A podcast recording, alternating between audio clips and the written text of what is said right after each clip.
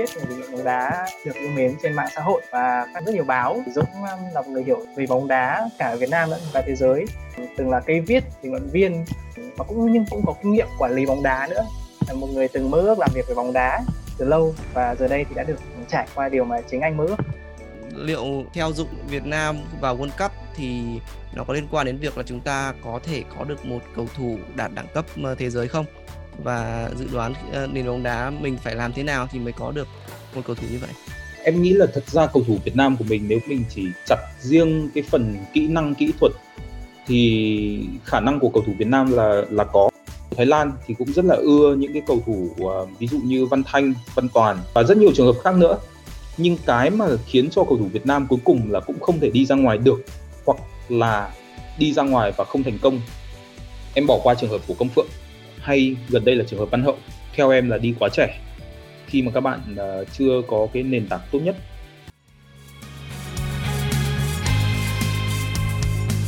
A T-shaped story. Chuyện chữ T. Bạn là người thích biết nhiều hay hiểu sâu? Bạn có bao giờ lên mạng xã hội hàng giờ và cảm thấy đầu óc rỗng tuếch? Bạn đòi kiến thức nhưng ghét tiêu thụ thông tin theo phong cách đồ ăn nhanh? Chào mừng các bạn đến với Chuyện chữ T, đây là một series podcast dành cho các bạn trẻ muốn hiểu sâu biết rộng nhiều lĩnh vực khác nhau liên quan đến sự nghiệp, văn hóa, phát triển bản thân trong cuộc sống hiện đại. Chữ T là chữ cái đầu tiên của tò mò, cũng là chữ cái đầu tiên của truth, sự thật. Mỗi tập chúng mình cùng khách mời sẽ phân tích tranh luận một chủ đề nóng với những góc nhìn sâu sắc, đa chiều để cùng nhau hiểu biết, khám phá sự thật và bản chất của câu chuyện. Chữ T cũng là một mô hình phát triển bản thân, một con người chữ T vừa có kiến thức rộng rãi, bao quát nhiều vấn đề vừa có thể đào sâu ở bất kỳ lĩnh vực nào ưa thích. Hãy cùng theo dõi chuyện chữ T để khám phá những câu chuyện thú vị quanh ta nhé.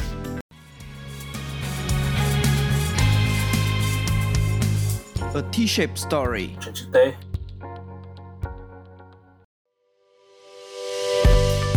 Chào mừng tất cả các bạn uh, khán thính giả đã đến với uh, chuyện chữ T ngày hôm nay thì hôm nay uh, chương trình rất là vinh dự được đón một khách mời uh, rất là nổi tiếng trong cộng đồng bóng đá đấy là bạn uh, Dũng Lê. Hôm nay cũng là một ngày rất đặc biệt đấy là ngày đầu tiên uh, Hà Nội tiến hành giãn cách xã hội. Thì uh, bản thân mình cũng rất là sợ là hôm nay là sẽ gãy mất tức là các bạn uh, sẽ có rất nhiều thứ cần phải chuẩn bị đúng không? Nhưng mà um, rất là may là khách mời của chúng ta vẫn ờ, quyết định là sẽ lên hình. Thì uh, hôm nay host sẽ là mình và Tuấn và chúng ta sẽ cùng chào mừng uh, Dũng Lê đến với uh, podcast chuyện chữ T. Xin chào Dũng. Chào mừng Dũng Lê. Ok, xin chào anh. Xin chào tất cả mọi người. Mình tên là Dũng. Uh, hiện nay thì uh, mình đang uh, làm một số công việc liên quan bóng đá. Hôm nay rất rất là vui khi mà được uh, anh Quang và anh Tuấn có gửi lời mời để tham gia chương trình. Giữa mình và anh Quang thì lại có cái sự quen biết từ rất là lâu khi mà hai anh em ngày xưa cũng gặp nhau ở trong một cái sự kiện bóng đá thì có lẽ đây cũng là một cái duyên và hy vọng là những gì mình chia sẻ trong cái um, cái, cái cái cuộc nói chuyện ngày hôm nay sẽ uh, là thú vị để um, cho cho tất cả mọi người lắng nghe. Ok, chắc là các bạn cũng uh, biết là Thuấn là khách mời số thứ nhất đúng không? Thì uh, Thuấn uh, hôm nay sẽ là buổi đầu tiên uh, host uh, trên uh, chữ T thì Thuấn có chia sẻ gì đối với cái khán thính giả của uh, chương trình không? À, xin chào các bạn thính giả, mình là Thuấn và mình sẽ cùng uh, Quang uh, host cái tập podcast này. Um, thì uh, Dũng Lê là một người viết người bình luận bóng đá được yêu mến trên mạng xã hội và các rất nhiều báo trước gần nay. Thì uh, đây sẽ là một, mình hy vọng đây sẽ là một buổi nói chuyện rất là thú vị bởi vì Dũng um, là một người hiểu về bóng đá cả ở Việt Nam lẫn và thế giới. Um, từng là cây viết bình luận viên um, và cũng nhưng cũng có kinh nghiệm quản lý bóng đá nữa.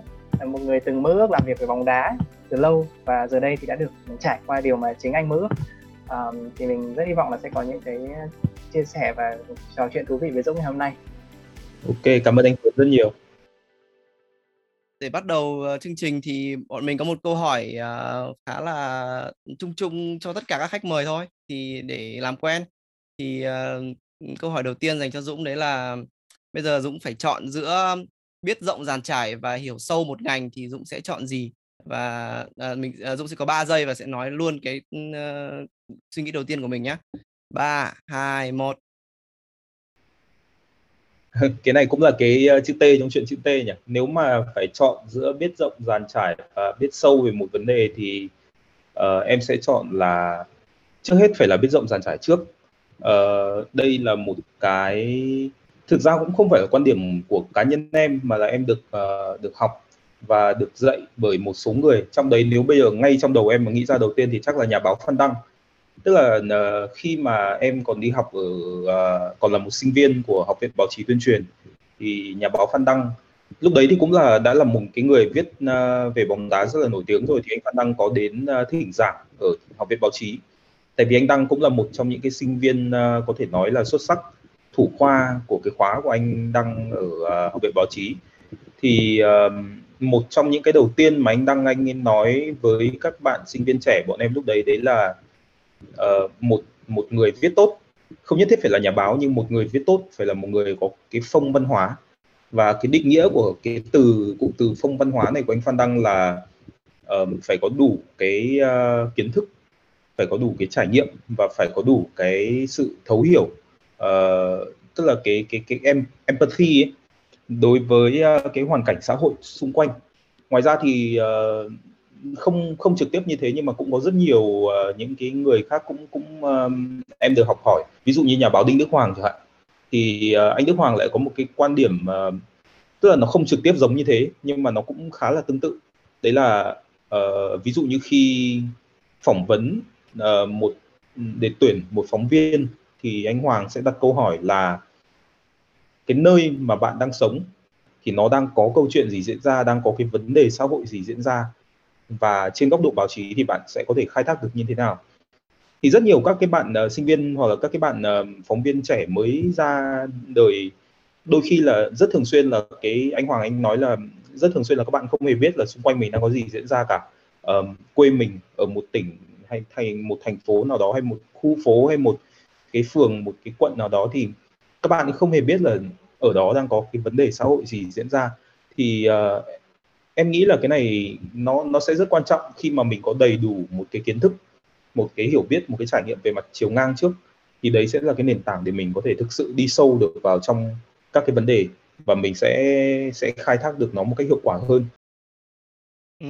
Mình cũng muốn bổ sung thêm cái câu trả lời của Dũng ấy là câu trả lời sâu nhất về cái ý chọn biết rộng mà tất cả các khách mời đã từng trả lời. Có thể là tí nữa Quang cũng sẽ hỏi uh, Dũng ờ, hơn sâu hơn về cái quá trình làm việc của Dũng nhưng mà uh, mình chỉ muốn nói là khi mà nói chuyện với Dũng hôm nọ thì mình ờ, rất là trầm trồ về con số những cái tờ báo hay là tạp chí mà Dũng từng viết hay là cộng tác. Uh, mình cũng từng làm báo nhưng mà vì Dũng làm ở quá nhiều nơi thì uh, chắc hẳn là đấy là nó thể hiện được cái sự đam mê về bóng đá của Dũng và người ta nhìn thấy được cái đó rõ ràng thì mới được đưa về nhiều nơi đến như vậy.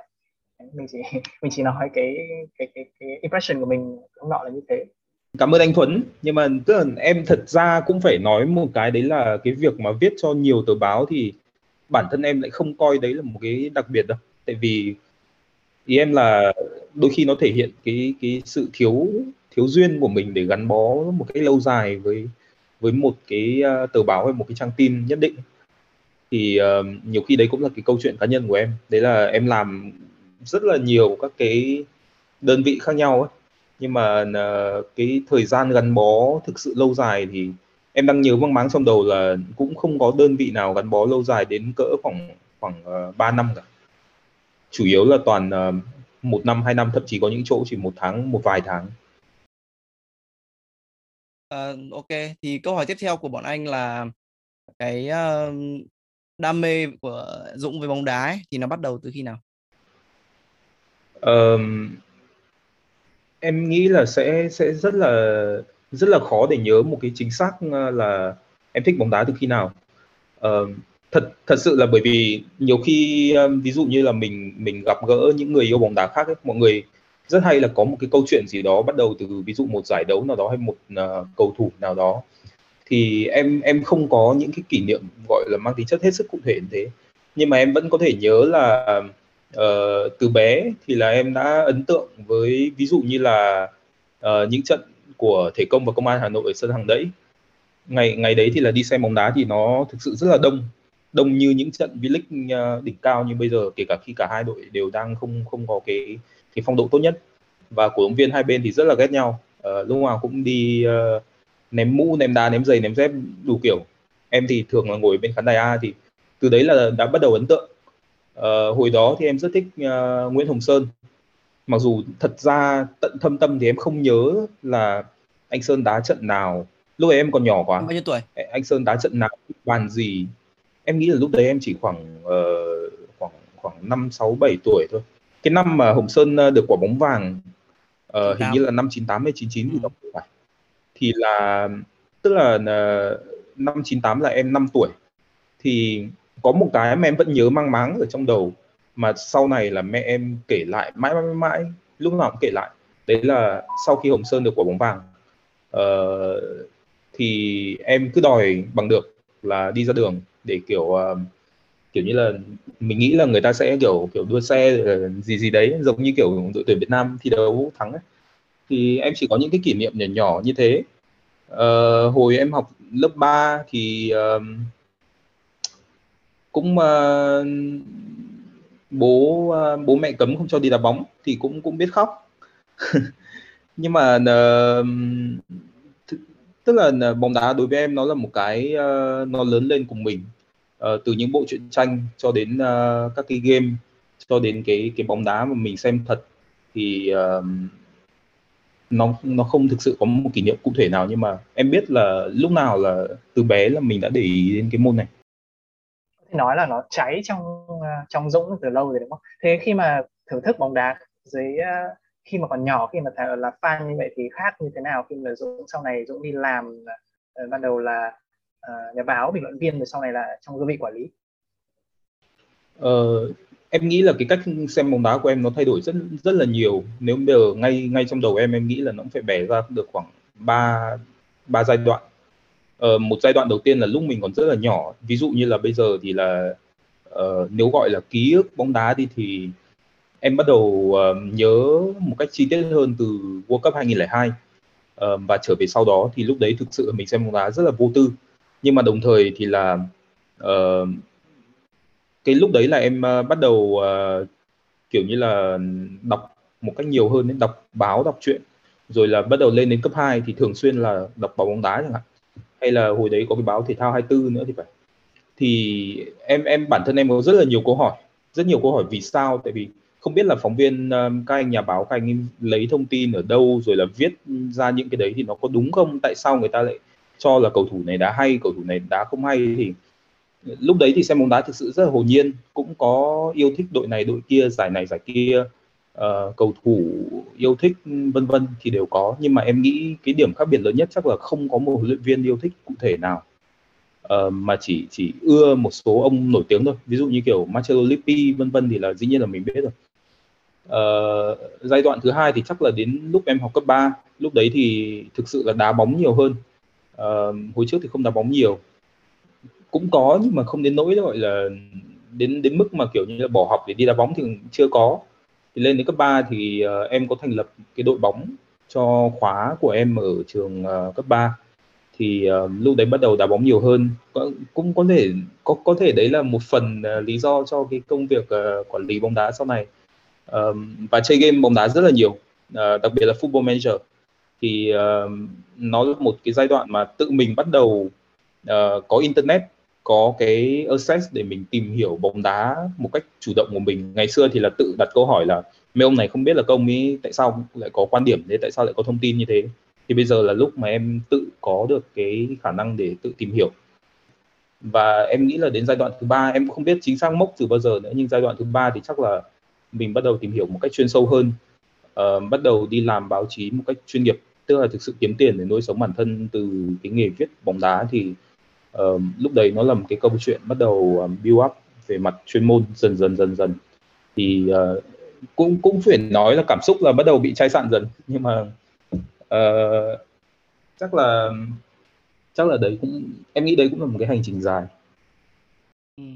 ok cái giai đoạn thứ ba của Dũng thì đúng là một cái hành trình uh, thật sự là dài. Và khi mà anh nói chuyện với Dũng uh, về tiểu sử của em ấy thì thật sự là anh rất là trầm trồ bởi vì uh, có thể nói là tất cả những cái ờ, vai trò trong cái ngành bóng đá uh, mà anh từng biết ví dụ như là phóng viên thể thao nhà báo bình luận viên bóng đá cây viết uh, hay trợ lý giám đốc điều hành thậm chí cả huấn luyện viên uh, nữa thì Dũng cũng đã có những cái va chạm uh, nhất định thì bây giờ nếu mà phải uh, dùng đúng một vai trò để nói mình là thế nào đối với bóng đá ấy, thì Dũng sẽ uh, coi mình là uh, vai trò gì? Câu hỏi của anh rất là khó. Em nghĩ ngay ở thời điểm hiện tại thì uh, em uh, là một người từ từ rất lâu rồi thì em là một người quan sát bóng đá. Nhưng uh, thực thâm tâm đặc biệt là sau cái trải nghiệm 4 năm vừa rồi thì lúc nào em cũng mong muốn mình là người làm bóng đá tức là mình là người sống ở bên trong cái bóng đá đấy mình mình có thể đóng góp mình có thể uh, tạo dựng ra những cái giá trị cho cái làng bóng đá đặc biệt là bóng đá Việt Nam. Ừ. Lúc nãy em cũng có nói đến với việc là khi mà mình làm chuyên môn ấy thì cái cảm xúc xem bóng đá của mình có một phần nào đó nó bị chai sạn đi ấy. thì uh, anh cũng muốn đào sâu hơn một tí đấy là ừ, em có thể giải thích rõ hơn là nó có ảnh hưởng gì đến cái việc khi mà em xem một trận đá bóng chẳng hạn thì sự uh, thưởng thức cái môn thể thao nó có khác so với khi mà em là một đứa trẻ như em kể là hồi xưa xem ờ, Hồng Sơn hay là xem World Cup không anh lấy ngay ví dụ như là xem Euro ngay gần đây chẳng hạn đợt mà Italia vừa vô địch xong thì uh, có khác biệt gì không?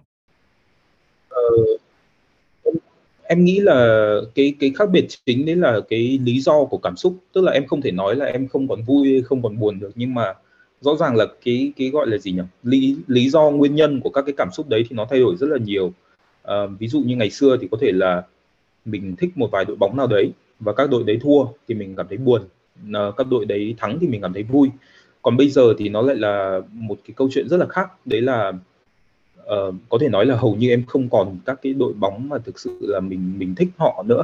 Mà, mà chủ yếu bây giờ là em thích những cái đội bóng có những cái mô hình làm bóng đá tốt uh, đá một cái lối bóng đá hay hiệu quả và nó có tính chất bền vững nó có cái consistency ở trong đấy.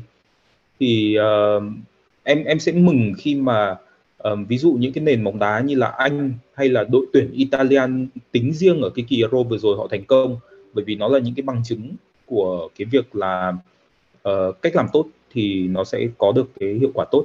Và đấy là những cái mà mình ở trong tâm thế là người người người cũng làm bóng đá thì mình sẽ muốn học hỏi. Uh, còn bây giờ thì em sẽ rất ít những cái cảm giác ví dụ như là uh, ngày xưa chẳng hạn ngày xưa em thích Fiorentina hay là thích Liverpool hay là vân vân thì bây giờ các đội đấy thua em không cảm thấy buồn nữa.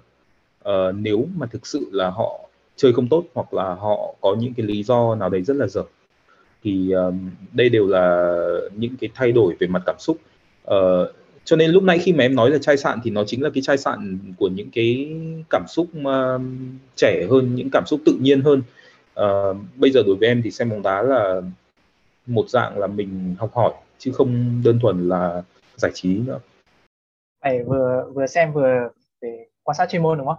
Um, Dũng à, có thể khuyến mại cho khuyến mại cho anh một câu hỏi vui nữa nhé à, câu hỏi vui ngắn thôi. Um, thế rất nhiều người biết đến Dũng qua trang blog à, 4231 mà Dũng à, thành lập từ năm 2014 uh, 4231 thì nó là một cái đội hình mà Dũng chắc là Dũng cho là rất rất mạnh. Thì bây giờ đội hình nào đấy là ngày xưa rồi bây giờ đội hình nào mới là đội hình favorite của Dũng?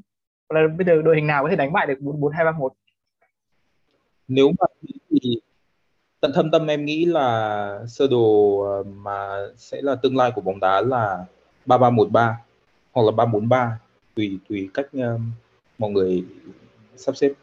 Và uh, nền móng của cái nền móng của cái uh, 3313 này nó đã xuất hiện rồi. Nó đã xuất hiện từ uh, những năm 90 nổi lên khá mạnh ở cái thập niên uh, 2010 vừa rồi bây giờ nó vẫn chưa phổ phổ biến. Nhưng mà cái kỳ Euro vừa rồi thì rất là hay là rất là nhiều đội bắt đầu sử dụng cái sơ đồ ba hậu vệ một cách tự nhiên hơn một cách uh, nhiều hơn thì có thể đấy là cái mà em nghĩ trong đầu về mặt chuyên môn. Thì liệu không biết là mình có sắp tới có thấy một cái blog tên là 3313 không nhỉ?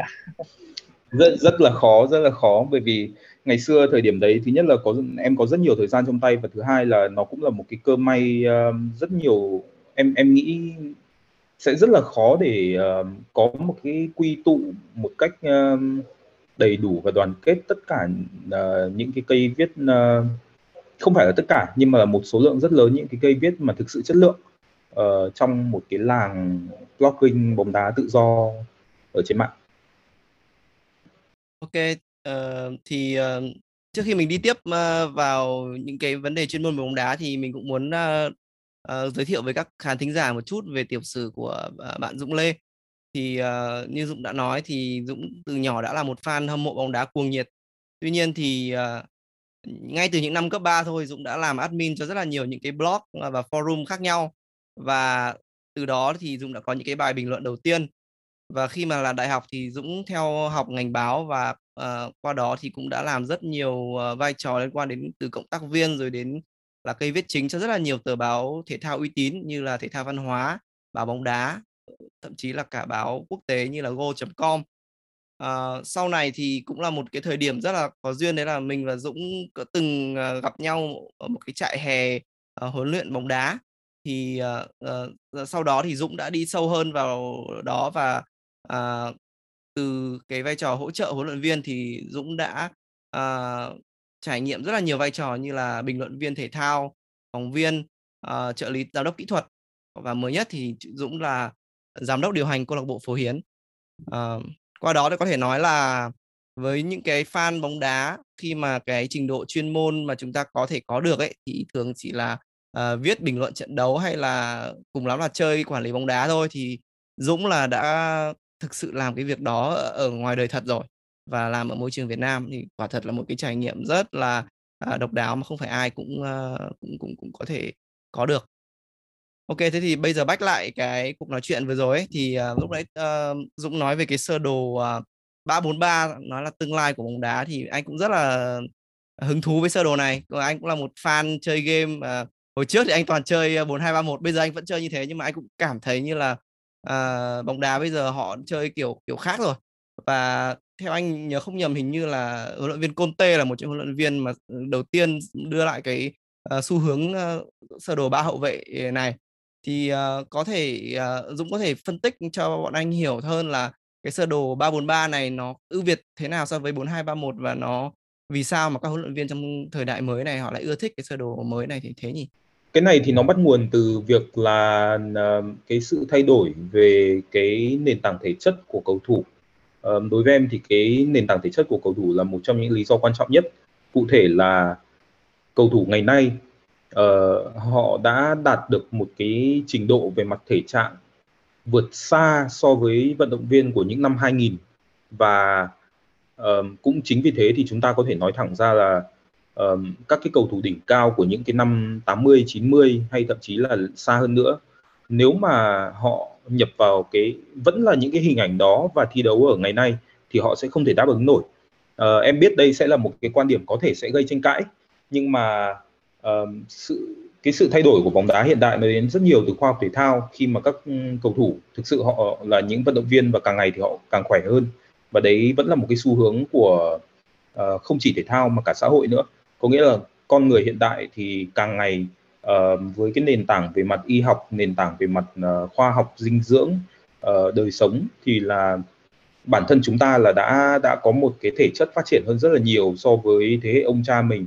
Những người mà thực sự là thiếu thốn vì bom đạn chiến tranh vì hoàn cảnh xã hội vì hoàn cảnh uh, lịch sử chính trị thì uh, bóng đá nó cũng như thế.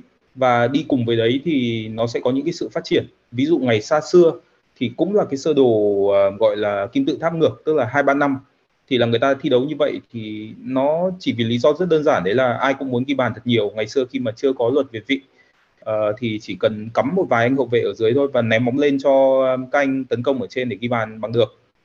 Thì uh, sau đấy thì nó đến một cái thời gian khi mà đặc biệt là khi luật việt vị xuất hiện uh, và được điều chỉnh thì các đội bóng bắt đầu uh, bắt đầu để ý đến cái việc là làm thế nào để để uh, sắp xếp cầu thủ một cách phù hợp và phù hợp ở đây có nghĩa là cái hệ thống đấy nó sẽ trải rộng cả chiều dài lẫn chiều sâu ở trên mặt sân. Thì ví dụ những cái sơ đồ như là 433 hay 442 nó hay thậm chí là 4231 nó sẽ trở nên rất là phổ biến. À, đến thập niên 2000 thì lại làm cái câu chuyện tiếp theo đấy là khi mà cầu thủ bắt đầu chạy được nhiều hơn nữa bắt đầu có những cái cầu thủ mà đặc thù là họ hoàn toàn có thể cover 90 phút trận đấu không biết mệt mỏi thì um, các huấn luyện viên bắt đầu đẩy mạnh cái việc là cự ly đội hình phải giữ giữ thật chặt và bắt đầu có những cái cầu thủ chuyên trách để để chống tấn công. Ví dụ như ngày xưa thì chúng ta vẫn hay nghe thấy là Makelele chẳng hạn là cái cầu thủ uh, thay đổi cái cái tư duy về vị trí tiền vệ trụ tại ngoại hạng Anh. Thì uh, đấy đấy chính là cái thời gian mà cũng đi kèm với đấy là những cái cầu thủ uh, rất ít di chuyển một cách chủ động. Ví dụ như các cái số 10 cổ điển Requiem uh, ờ, không không còn đất diễn nữa. Bắt đầu sang đến thập niên 2010 và 2020 thì lại là cái câu chuyện là uh, không chỉ là giữ cự ly về mặt phòng ngự mà các đội bóng cũng bắt đầu để ý là à khi mà mình tổ chức một cái cự ly đội hình tốt giữa các tuyến giữa các vị trí khi tấn công thì đội bóng của mình cũng sẽ tấn công một cái hiệu quả hơn. Có nghĩa là thay thay vì chỉ là uh, chặt chẽ để phòng thủ di chuyển nhiều để phòng thủ thì bây giờ bắt đầu là di chuyển nhiều để tấn công. Uh, và đến khoảng những năm gần đây bắt đầu có lẽ là từ khoảng 2016 17 trở về gần đây thì gần như là các cái đội bóng hàng đầu luôn luôn là những đội bóng mà họ làm được cả hai việc đấy. Và để làm được cả hai việc đấy thì họ rất mạnh trong các cái giai đoạn chuyển đổi. Mà chuyển đổi thì có nghĩa là phải chạy rất nhiều để đi vào được vị, vị trí đúng. Bởi vì rõ ràng bây giờ các cầu thủ nó um, khi tấn công họ ở vị trí khác khi phòng ngự họ ở vị trí khác họ phụ trách những khu vực khác nhau trong các giai đoạn đấy thì cái việc mà chạy lên chạy về nó nó cũng đòi hỏi rất nhiều sức lực thì tất cả những cái này uh, nó đi kèm với cái sự phát triển uh, của các cái sơ đồ uh, chúng ta bắt đầu đi đến cái giai đoạn là 4231 rồi sau đấy bắt đầu gần đây hơn là 343 uh, 352 nó là những cái mẫu sơ đồ mà có thể bao phủ được cả về chiều rộng lẫn chiều sâu. Ok cho anh hỏi nhanh một tí thôi tức là uh, hình như anh nếu không nhầm thì là đội tuyển Việt Nam là đá 343 đúng không? Đúng, đội tuyển Việt Nam đá chủ yếu 343. Như vậy là ông Park cũng khá là ừ, tân tiến trong cái chuyện là áp dụng những cái sơ đồ uh, của thế giới. Và 343 theo anh hiểu là còn có cái việc là một cầu thủ phải kiêm nhiệm nhiều vị trí khác nhau ấy. Thì em có thể nói nhanh một chút là ví dụ ở đội tuyển Việt Nam bây giờ thì những cầu thủ nào uh, có thể là những cái hạt nhân trong cái sơ đồ 343 này? em thì em lại không nghĩ cái lý do dùng 343 của ông Park là cái lý do mà em nghĩ là 343 sẽ là cái sơ đồ ờ, của tương lai. Tại vì cái 343 của ông Park thì lý do nó khá khá là cổ điển. Thực ra là ông ấy muốn đảm bảo chắc về mặt phòng ngự. Uh, thì uh, ở đấy thì sẽ có liên quan câu hỏi của anh thì nó sẽ có vị trí là các cầu thủ chạy cánh cánh trái cánh phải. Trọng hoàng văn thanh văn hậu. Thì uh, đây sẽ là những cái cầu thủ mà phải tham gia cả tấn công lẫn phòng thủ uh, nhưng mà ngược lại thì uh, em em không nghĩ là ông Park thực sự áp dụng tất cả những cái điểm mạnh tối ưu của 343 trong cái giai đoạn tấn công. Uh, thật ra thì những cái thành công của bóng đá Việt Nam trong những năm vừa rồi thì nó đến từ cái việc là uh, chúng ta phòng thủ rất là tốt và phản công rất là hay trước những cái đội uh, trước những cái đội đội gọi là đội bóng lớn hơn đi ví dụ như Qatar, Nhật Bản vân vân thì chúng ta đều có thể gây khó khăn được nhưng cái đấy nó đến từ sự gọi là lì lợm và phòng ngự tốt hơn là um, khai thác được toàn bộ các cái điểm mạnh của um, khâu tấn công. à, cho anh hỏi thêm là thế cũng thực sự rất thú vị khi mà nghe chiến thuật bóng đá thay đổi theo từng thập kỷ à, như Dũng vừa vừa giải thích. à, thế, thế như vậy thì có lẽ là cái cái câu nói nổi tiếng của ông Ferguson đó, của huấn luyện viên Alex Ferguson là ông từng nói attack uh, wins you games but defense wins you titles. Tức là đội đá tấn công thì uh, giúp cho đội bóng thắng được rồi đá có nhiều bàn thắng đá đẹp mắt nhưng mà phòng thủ mới là lối đá mà mang lại uh, danh hiệu. Thì câu nói đấy có vẻ là có vẻ là không còn đúng nữa đúng không? Ờ, cái này thì em không chắc. Thực sự em không chắc nhưng mà em nghĩ là nó có điểm chung của tất cả những cái huấn luyện viên mà uh, vô địch một cách ổn định hoặc ít nhất là những cái người mà thay đổi được uh, không phải thay đổi mà tức là họ là những cái nhân chứng mang tính chất cột mốc của cái thời đại bóng đá thì họ đều uh, chia sẻ cái cái cái cái sự đề cao với phòng ngự. Ví dụ như Guardiola chẳng hạn. Thực ra Guardiola là một người luôn luôn nghĩ đến việc là làm thế nào để đội mình không thua. Thì đây đây là một cái ờ, rất là có thể sẽ rất là mới lạ nếu mà Ờ, đối với những người mà không tìm hiểu quá sâu nhưng không chỉ Guardiola thì chúng ta cũng có những người khác ví dụ như là kể cả Johan Cruyff. Uh, quan điểm bóng đá của Johan Cruyff là tấn công nhưng một trong những lý do mà ông ấy quan điểm như vậy đấy là khi đội mình cầm bóng thì đội bạn không có bóng đội bạn không có bóng thì đội bạn không thể ghi bàn. Thì đấy là cái lý do mà uh, và dĩ nhiên đội mình có bóng thì auto là đội mình đang tổ chức tấn công nữa nhưng mà đấy là đấy là cái uh, chia sẻ uh, tức là không chỉ nó có rất nhiều cách diễn giải khác nhau về cái gọi là phòng ngự nhưng đúng là thường thì uh, một hàng phòng ngự tốt sẽ là một cái nền tảng tốt để để vô địch tức là trong, tấn công thì cũng có phòng ngự, mà thậm chí là trong phòng ngự thì cũng có, gọi là, chuyển đổi là tấn công đấy, đúng không? chuẩn luôn chuẩn luôn muôn hình vạn trạng ừ. ok um, có một uh, điều mà mình quên mất nói đấy là chủ đề ngày hôm nay của chúng ta là người Việt Nam và bóng đá thì uh, lúc nãy cũng có nói qua về bóng đá Việt Nam rồi ấy bây giờ anh muốn hỏi một chút về cái uh, uh, quan điểm của Dũng về ờ, người hâm mộ bóng đá Việt Nam đi thì theo Dũng thì uh, người hâm mộ bóng đá Việt Nam có uh, đặc điểm gì khác biệt so với người hâm mộ khác uh, trên thế giới không? Em nghĩ là người hâm mộ bóng đá Việt Nam uh, tức là mình phải đặt họ vào trong cái hoàn cảnh uh, rất là đặc thù của cái lịch sử lịch sử Việt Nam. Uh, đặc biệt là ở miền Bắc thì cái này là rất là rất là rõ ràng. Đấy là rõ ràng mình đã trải qua một cái thời kỳ uh, có thể nói là chiến tranh uh, để để giành lại sự độc lập của đất nước rồi là bảo vệ đất nước trước các cái thế lực thù, thù địch thì ví dụ như như ở miền miền Bắc là nó có một cái giai đoạn rất là điển hình mà em nghĩ là cả ba anh em mình đều có thể uh, mình không trực tiếp trải nghiệm cái giai đoạn đấy nhưng mà chúng ta đều nghe thấy các cái thế hệ đàn anh đàn cha nói đấy là thế hệ uh, à đấy là giai đoạn bao cấp. Thì uh, đối với cá nhân em thì em cho là ok giai đoạn bao cấp đã khép lại. Nhưng mà tất cả các cái nền tảng tư duy uh, một số các cái đặc điểm lớn của tư duy người đương thời khi ấy nó vẫn còn cho đến tận bây giờ. Và quay lại với câu chuyện người hâm mộ thì nó cũng nó cũng thể hiện ở đấy.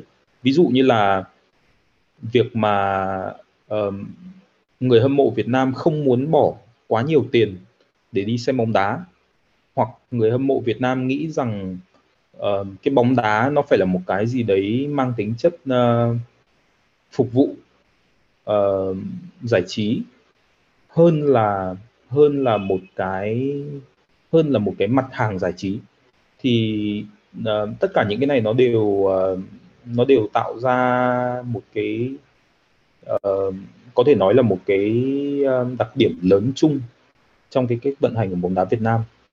Nhìn chung đây là một vấn đề phức tạp nhưng mà từ đấy thì em chỉ có thể nói là rõ ràng là có những cái kỳ vọng về hình ảnh của một người cổ động viên bóng đá ở nước ngoài mình không thể áp dụng vào Việt Nam được.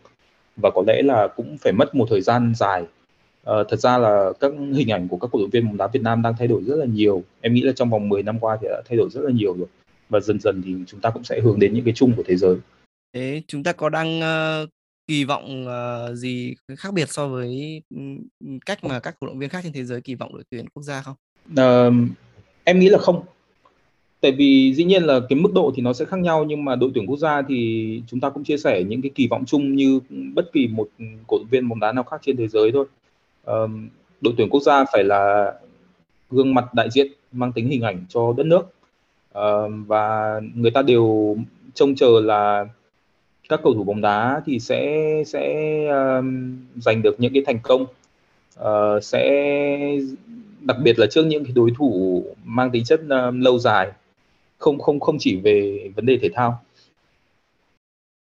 theo Dũng thì ờ, vào World Cup có phải là một trong những cái giấc mơ mà người động ờ, cổ động viên Việt Nam ờ, nào cũng mơ không? Và dự đoán của Dũng thì bao giờ Việt Nam vào World Cup? em nghĩ là nếu mà được hỏi là tuyển Việt Nam vào World Cup có sướng không thì ai cũng thấy sướng cả nhưng em cũng không rõ là liệu người ta có kỳ vọng và trông chờ đến thế không chỉ biết là uh, trong nhiều năm vừa rồi thì có lẽ là ít nhất cũng phải đến 10 năm qua thì là cái ờ, các cái nhà làm bóng đá các cái lãnh đạo tổ chức bóng đá rồi là các uh, nhà tài trợ. Rất nhiều người đã nhắc đến cái giấc mơ World Cup của đội tuyển Việt Nam. Và em nhận thấy là khi mà khi mà nói đến giấc mơ World Cup thì hầu như không có cổ động viên không có khán giả nào phản đối cả. Chỉ là mọi người sẽ tranh luận là bao giờ và làm như thế nào thôi. Đúng rồi thì thì người hâm mộ thì anh thì lúc nào cũng cổ vũ tuyển Việt Nam vào được World Cup nhưng mà anh muốn hỏi Dũng dưới con mắt khắt khe của một nhà chuyên môn bóng đá đi thì liệu cái kỳ vọng đấy nó có thực tế không và theo em thì có những điều kiện gì thì mới có thể hy vọng là Việt Nam vào được World Cup?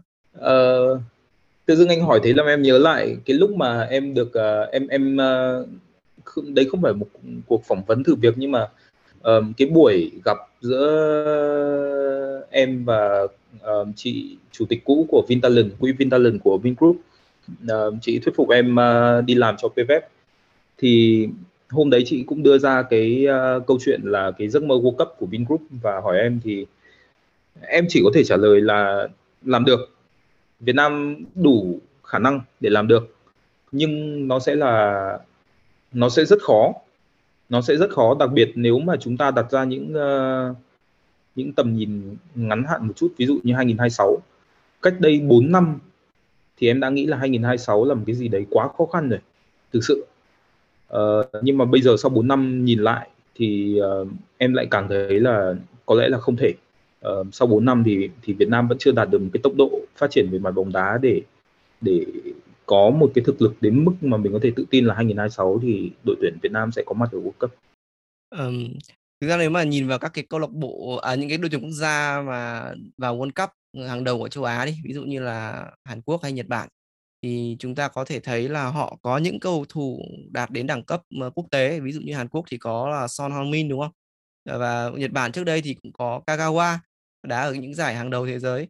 Thì uh, liệu theo em Việt Nam vào World Cup thì nó có liên quan đến việc là chúng ta có thể có được một cầu thủ đạt đẳng cấp thế giới không? Và dự đoán ờ, nền bóng đá mình phải làm thế nào thì mới có được một cầu thủ như vậy? Chắc chắn là có. Ờ, trước đây thì là em có được bên uh, Dinh phỏng vấn thì phóng viên đặt một cái câu hỏi đấy là uh, như thế nào là một cái nền bóng đá tức là chúng ta vẫn hay nói là nền bóng đá Việt Nam thế này thế kia nhưng mà như thế nào là một nền bóng đá thì em tư duy ra một lúc thì em thấy nó có bốn uh, yếu tố thứ nhất là hệ thống giải đấu quốc gia tức là cái league pyramid ấy. Uh, thứ hai là cái đội tuyển quốc gia. Thứ ba là cái uh, nhân tố cầu thủ và huấn luyện viên. Tức là những cái nhân tố technical trực trực tiếp tham gia vào uh, cái cái cái công tác bóng đá. Uh, không không tính các cái nhân vật uh, xoay quanh như kiểu bác sĩ rồi vân vân nhé uh, và thứ tư đấy là các câu lạc bộ. Thì ở Việt Nam mình hiện nay là trong những năm vừa rồi thì mình có thể thấy là đội tuyển quốc gia rất là ok uh, nhưng mà ba yếu tố còn lại. Đấy là thứ nhất là các câu lạc bộ. Thì các câu lạc bộ Việt Nam gần đây nhất trong em nghĩ trong 5 năm vừa rồi thì chỉ có Hà Nội FC là đạt được một cái thành công mang tính chất vang dội ở cái đấu trường cấp khu, khu vực. Uh, ngoài ra thì không có gì cả. Thì chúng ta không thể coi đấy là một cái hình consistent là các câu lạc bộ Việt Nam rất là mạnh. Không chúng ta chưa chưa có được cái cái cái sự tự tin để khẳng định thế. Uh, hệ thống giải đấu chuyên nghiệp quốc gia rất là nhiều vấn đề. Và uh, trong các cái bảng xếp hạng trong khu vực thì ít nhất là ví dụ chúng ta còn còn chưa vượt qua được Thái Lan. Uh, cũng không nên tự so sánh mình với những cái đất nước mà có rất nhiều vấn đề như kiểu là Singapore là quá nhỏ chẳng hạn hay Philippines cũng là quá ít đội bóng bóng đá bóng đá không phải là môn thể thao số 1 nhưng mà khi mình nhìn sang ví dụ Malaysia chẳng hạn thì là mình đã thua kém rồi. Uh, Thái Lan mình đã thua kém rồi. Có thể các câu lạc bộ của mình đá hay hơn chất lượng cầu thủ mình tốt hơn nhưng mình thua xa họ về mặt tổ chức câu lạc bộ. Và cuối cùng là cầu thủ và huấn luyện viên chính là cái câu hỏi của anh thì rõ ràng là cầu thủ và huấn luyện viên Việt Nam uh, không thể nói là một người hay hai người được th- mà thậm chí là chúng ta có không người không có hiện tại chúng ta không có những cái nhân sự đủ uh, tầm cỡ đủ khả năng để có thể đạt được thành công ở nước ngoài giống như là các các uh, các cầu thủ Thái Lan à, các cầu thủ Nhật Bản Hàn Quốc. À đấy vừa xong em nói nhầm Thái Lan thực ra Thái Lan cũng đã có những cái cầu thủ thành công ở nước ngoài rồi. Những cái cầu thủ như là Đăng Đa uh, ờ, Chanathip hay là Terathon Titipan nhỉ Titipan sang J League đá cũng rất là hay. Ừ thì anh muốn à, hỏi một tiếp là anh thấy là rõ ràng là bóng đá Việt Nam thì cũng có những bước tiến rất là lớn. Ví dụ như là uh, gần đây thì Việt Nam đã bắt đầu uh, có những chức vô địch và khá là uh, bền bỉ trong những cái kết quả uh, đấu với các đội mạnh hơn tuy nhiên thì dù tập thể à, cầu thủ bóng đá Việt Nam à, đã phong độ khá là ổn định nhưng mà các cầu thủ ờ, khi mà đi ra nước ngoài thi đấu ấy thì chúng ta vẫn có thể nói là trừ Văn Lâm là tương đối thành công ra thì các cầu thủ còn lại thì vẫn còn đang ờ, rất là khó khăn trong chuyện là chen chân vào đội hình chính của các ờ, đất nước ở một cái nền bóng đá tốt hơn. Trong khi Thái Lan thì uh, có đã có những cầu thủ làm được như vậy à, đấy thì theo ờ, Dũng thì nguyên nhân là do đâu? Và à, ví dụ như là một cậu bé Việt Nam chẳng hạn khi mà đã vào đội tuyển quốc gia rồi thì người ta còn thiếu cái tố chất gì nữa để có thể vươn lên uh, trở thành một ngôi sao tầm cấp uh, có tầm cỡ quốc tế? Em nghĩ là thật ra cầu thủ Việt Nam của mình nếu mình chỉ chặt riêng cái phần kỹ năng kỹ thuật thì khả năng của cầu thủ Việt Nam là là có. Uh, biểu hiện rất rõ ràng là um, bây giờ thôi em không nói đến những cái chuyện là cầu thủ Việt Nam đi ra uh, một số giải đấu lớn trong màu áo đội tuyển đá tốt đi mà mình hãy nhìn vào thực tế luôn. Đấy là các đội nước ngoài thực ra họ cũng rất là mong muốn một một số cầu thủ nhất định. Uh, ngoài những cái cầu thủ đã đi ra đã xuất ngoại rồi thì uh, ví dụ như Quang Hải. Quang Hải là cái trường hợp là uh, đội Condosale Sapporo của Nhật đã từng muốn có uh, muốn có một cách tương đối nghiêm túc. Uh, cụ thể là họ muốn sẽ sẽ sẽ có một cái cặp là Quang Hải Chanatip tức là một cặp rất là rất là hot với Đông Nam Á nếu mà họ làm được về mặt marketing. Hoặc đơn giản hơn đấy là Chanatip chuẩn bị hết hợp đồng thì có Quang Hải để thay thế.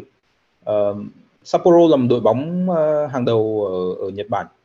Uh, mặc dù có thể họ không ở cái nhóm gọi là cạnh tranh vô địch uh, hay các đội Thái Lan thì cũng rất là ưa những cái cầu thủ uh, ví dụ như Văn Thanh, Văn Toàn uh, trường hợp Văn Toàn thì em biết một cách tương đối chắc chắn đấy là ông Mano Polking khi mà còn khi mà ông ấy còn làm huấn luyện viên của Bangkok United thì là cái uh, tuyển trạch viên của Bangkok United có đề xuất với ông ấy là theo đuổi Văn Toàn.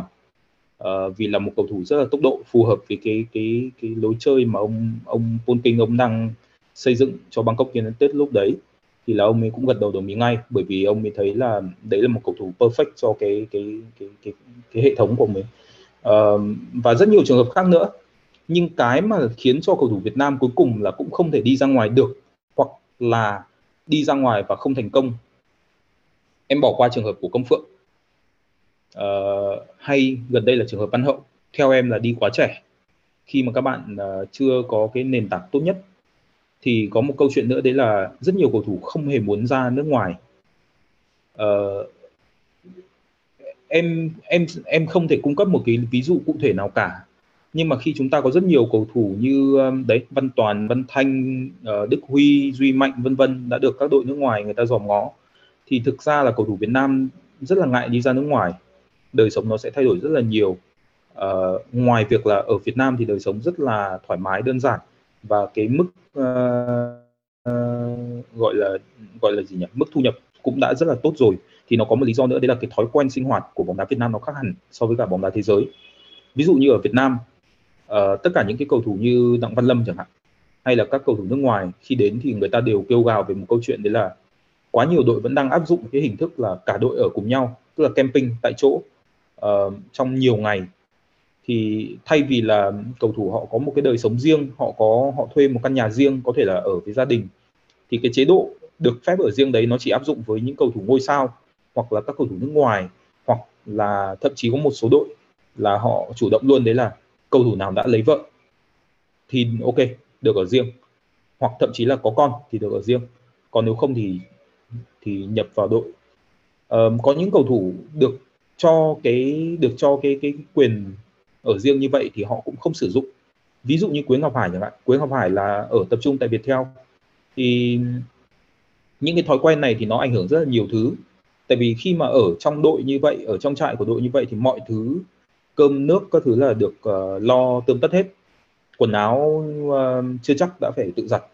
Nhưng mà khi mà các cầu thủ ở nước ngoài thì thì khác. Họ có đời sống riêng.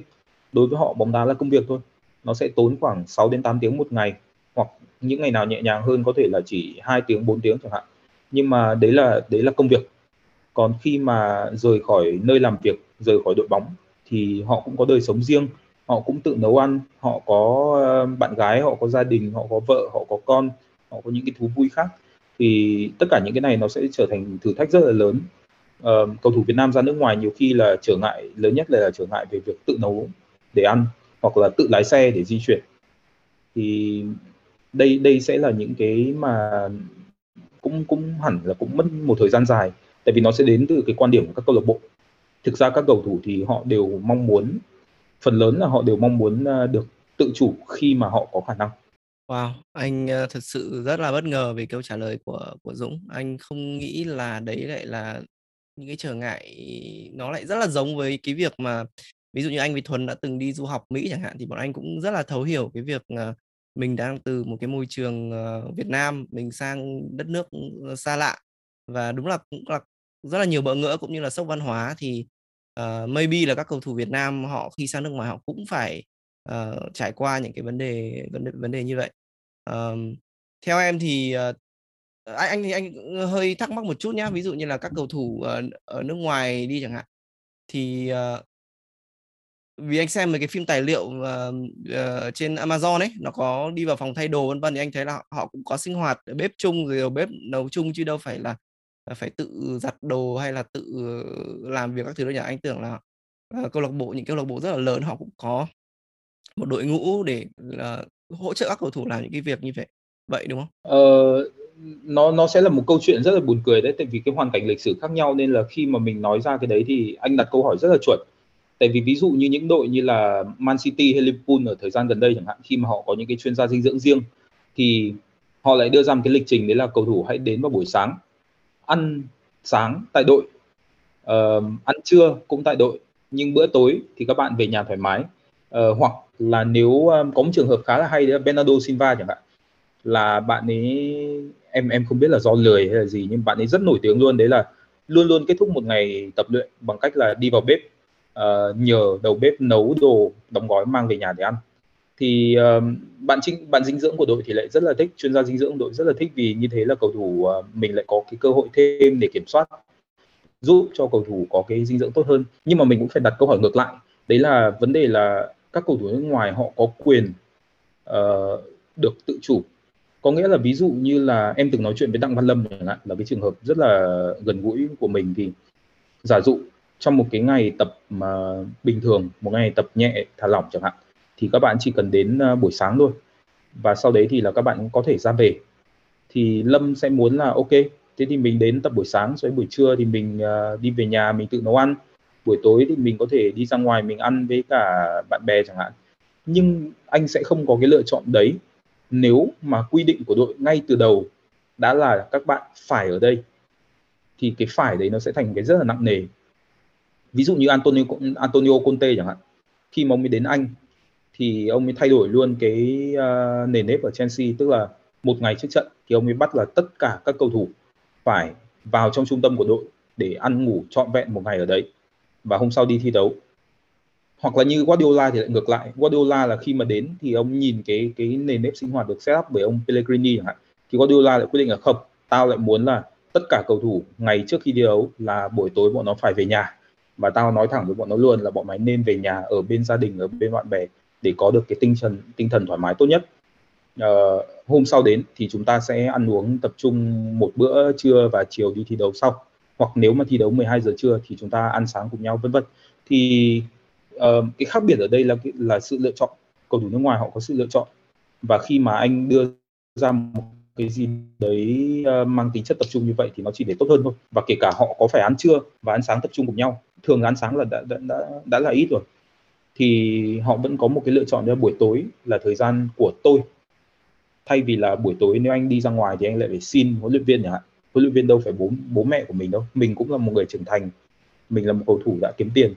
Thì tất cả những cái cái lề thói như vậy nó sẽ dần tạo ra những cái cách biệt về mặt tư duy bản thân các cầu thủ có thể là họ sẽ không suy nghĩ đến như vậy nhưng rõ ràng là nó sẽ thành những cái nếp. Thế cho cho mình hỏi thêm Dũng là à, lúc nãy Dũng còn nói về các yếu tố à, mà Dũng bảo là nhìn vào đấy Dũng thấy là cái khả năng của Việt Nam vào World Cup nó còn xa hơn nữa. Trong đó có cái yếu tố à, nó, nó làm nên một nền bóng đá đó là giải quốc gia cái thang tầng về giải quốc gia. Thì à, thì dũng có thể giải thích thêm à, uh, đây có phải là một trong những yếu tố mà nó vẫn đang chưa đạt hay không? Và và vì sao? Um, hiện nay thì là giải vô địch quốc gia Việt Nam thực ra là trong rất nhiều hoàn cảnh khó khăn. Thì uh, những cái người mà làm những cái người làm ở các uh, cơ quan tổ chức thực ra họ đã rất là cố gắng. Dù vậy thì vẫn có rất nhiều rào cản một trong những cái yếu tố mà dẫn đến thành công của tuyển quốc gia trong khoảng 3 năm vừa rồi đấy là sự ưu tiên sự ưu tiên đặc biệt. Có nghĩa là giải vô địch quốc gia sẵn sàng có thể phải dừng uh, dừng hoàn toàn thậm chí dừng một tháng chỉ để cho đội tuyển quốc gia có thời gian chuẩn bị trước giải. Thì đây là một cái thói quen uh, có thể nói là rất rất ít hoặc thậm chí là những cái nền bóng đá phổ, phổ biến thì không bao giờ có chuyện đấy cả. Thậm chí là cầu thủ và thậm chí là câu lạc bộ và đội tuyển quốc gia còn tranh giành cầu thủ. Thì uh, vấn đề là để ngắn hạn mà nói thì rõ ràng là nó có lợi cho đội tuyển quốc gia và chúng ta có những kết quả tốt. Nhưng dài hạn thì rõ ràng là uh, cái gì quá thì cũng không tốt. Uh, cuối cùng thì người ta cũng sẽ phải hướng đến việc là um, mọi thứ làm sao để nó bài bản hơn. Đặc biệt là khi mà câu lạc bộ chính là cái nơi mà cầu thủ sẽ thi đấu nhiều nhất. Cầu thủ thi đấu nhiều thì trình độ của họ sẽ phát triển chủ yếu ở đó chứ không phải ở các đội tuyển quốc gia các đội tuyển quốc gia thi đi khi khi đi thi đấu thì chỉ hướng đến thành tích thôi chứ không phải sự phát triển. Ừ. vừa rồi uh, Dũng nói một cái uh, anh thấy quá là hấp dẫn đối với anh ấy. Tức là uh, thì ra là cái sự đa dạng trong cơ chế uh, nền nếp sinh hoạt. Anh lấy ví dụ như là cầu thủ nước ngoài thì mỗi huấn luyện viên lại có một cái nền nếp sinh hoạt khác nhau và cầu thủ họ có rất là nhiều cái lựa chọn khác nhau để họ phát triển sự nghiệp thì uh, cái đó lại là một cái rào cản khi mà cầu thủ Việt Nam vốn chỉ có một lựa chọn duy nhất uh, và phải được cho phép uh, và cứ đi theo cái phần lựa chọn thói quen đó. Thì khi họ ra nước ngoài thì họ sẽ uh, cảm thấy bị uh, sốc và thậm chí là không muốn uh, không muốn ra nước ngoài. Uh, cái đó thì cũng giống như cái việc mà hồi uh, bọn anh đi du học chẳng hạn thì lúc anh đi anh cũng rất là ngạc nhiên khi mà uh, hồi đấy anh đi sang uh, học cấp 3 ấy thì là trước thì cấp 3 ở Việt Nam thì cả giáo ờ, học sinh cứ ngồi yên ở trên bàn thôi còn giáo viên thì hết tiết này thì thì thì lại người ra đi xong rồi một, một ông giáo viên khác đến tức là học sinh thì vẫn ngồi yên đấy còn giáo viên là người thay đổi. Còn ở nước ngoài thì ngay từ đầu đấy là bọn anh đã phải chọn cái khóa học rồi và cứ hết tiết là phải chạy cắm mặt khắp trường để đi tìm tìm tìm tìm nơi và, và cái việc học tín chỉ sau này ở đại học thì nó cũng nó cũng tương tự như vậy.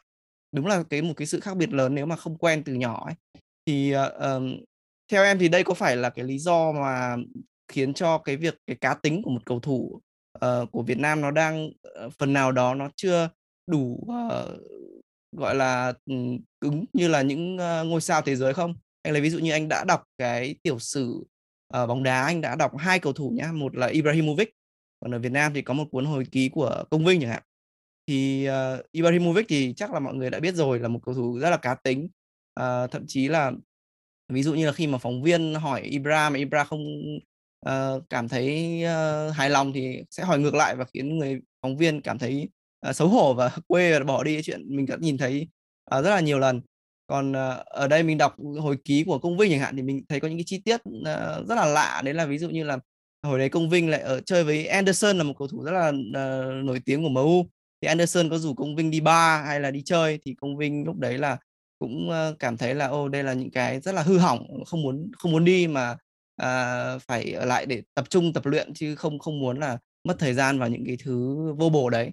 Thì uh, rõ ràng là cầu thủ nước ngoài họ có một cuộc sống riêng họ có thể uh, cặp với người mẫu này người mẫu kia uh, mà không bị đánh giá và coi như là cái phần cuộc sống riêng của họ uh, nó tách biệt ra khỏi với cái chuyên môn bóng đá. Trong khi cầu thủ Việt Nam thì nếu mà cặp người mẫu này người mẫu kia và à, thậm chí là có hợp đồng quảng cáo chẳng hạn thì có thể sẽ bị dư luận đánh giá à, uh, rất là uh, nghiêm khắc. À, cũng như là ví dụ phóng viên hỏi chẳng hạn thì cầu thủ Việt Nam cũng xưng em một cách rất là lễ phép chứ không ai làm xưng là tôi thế này thế nọ thế kia. Thì uh, theo Dũng cái cá tính của một ngôi sao bóng đá chẳng hạn thì nó có quan trọng trong cái việc định hình anh là một cầu thủ đẳng cấp thế giới không? Ừ, cũng có thể. Tức là cái cái mà anh nói thì em cũng đã từng nghe một số người uh, đưa ra cái quan điểm tương tự. Uh, chắc là người đầu tiên mà em nghĩ đến là ông Philip Chuze đấy là ông ấy khi mà đến Việt Nam và ông ấy chứng kiến cái việc là tất cả cầu thủ uh, đặc biệt là cầu thủ trẻ đóng ở trong một cái trung tâm uh, rất là lâu ngày không cách sống cách xa gia đình từ khi còn rất là bé mọi thứ đều được uh, gọi là spoon fed hết. Tức là đến giờ là có xuống nhà ăn là có có bữa ăn. Uh, quần áo thì thậm chí lúc mà ông đến thì uh, đều được phát sẵn hết. Và mất thì có thể xin thêm chẳng hạn vân vân. Thì ông ấy rất là bức xúc.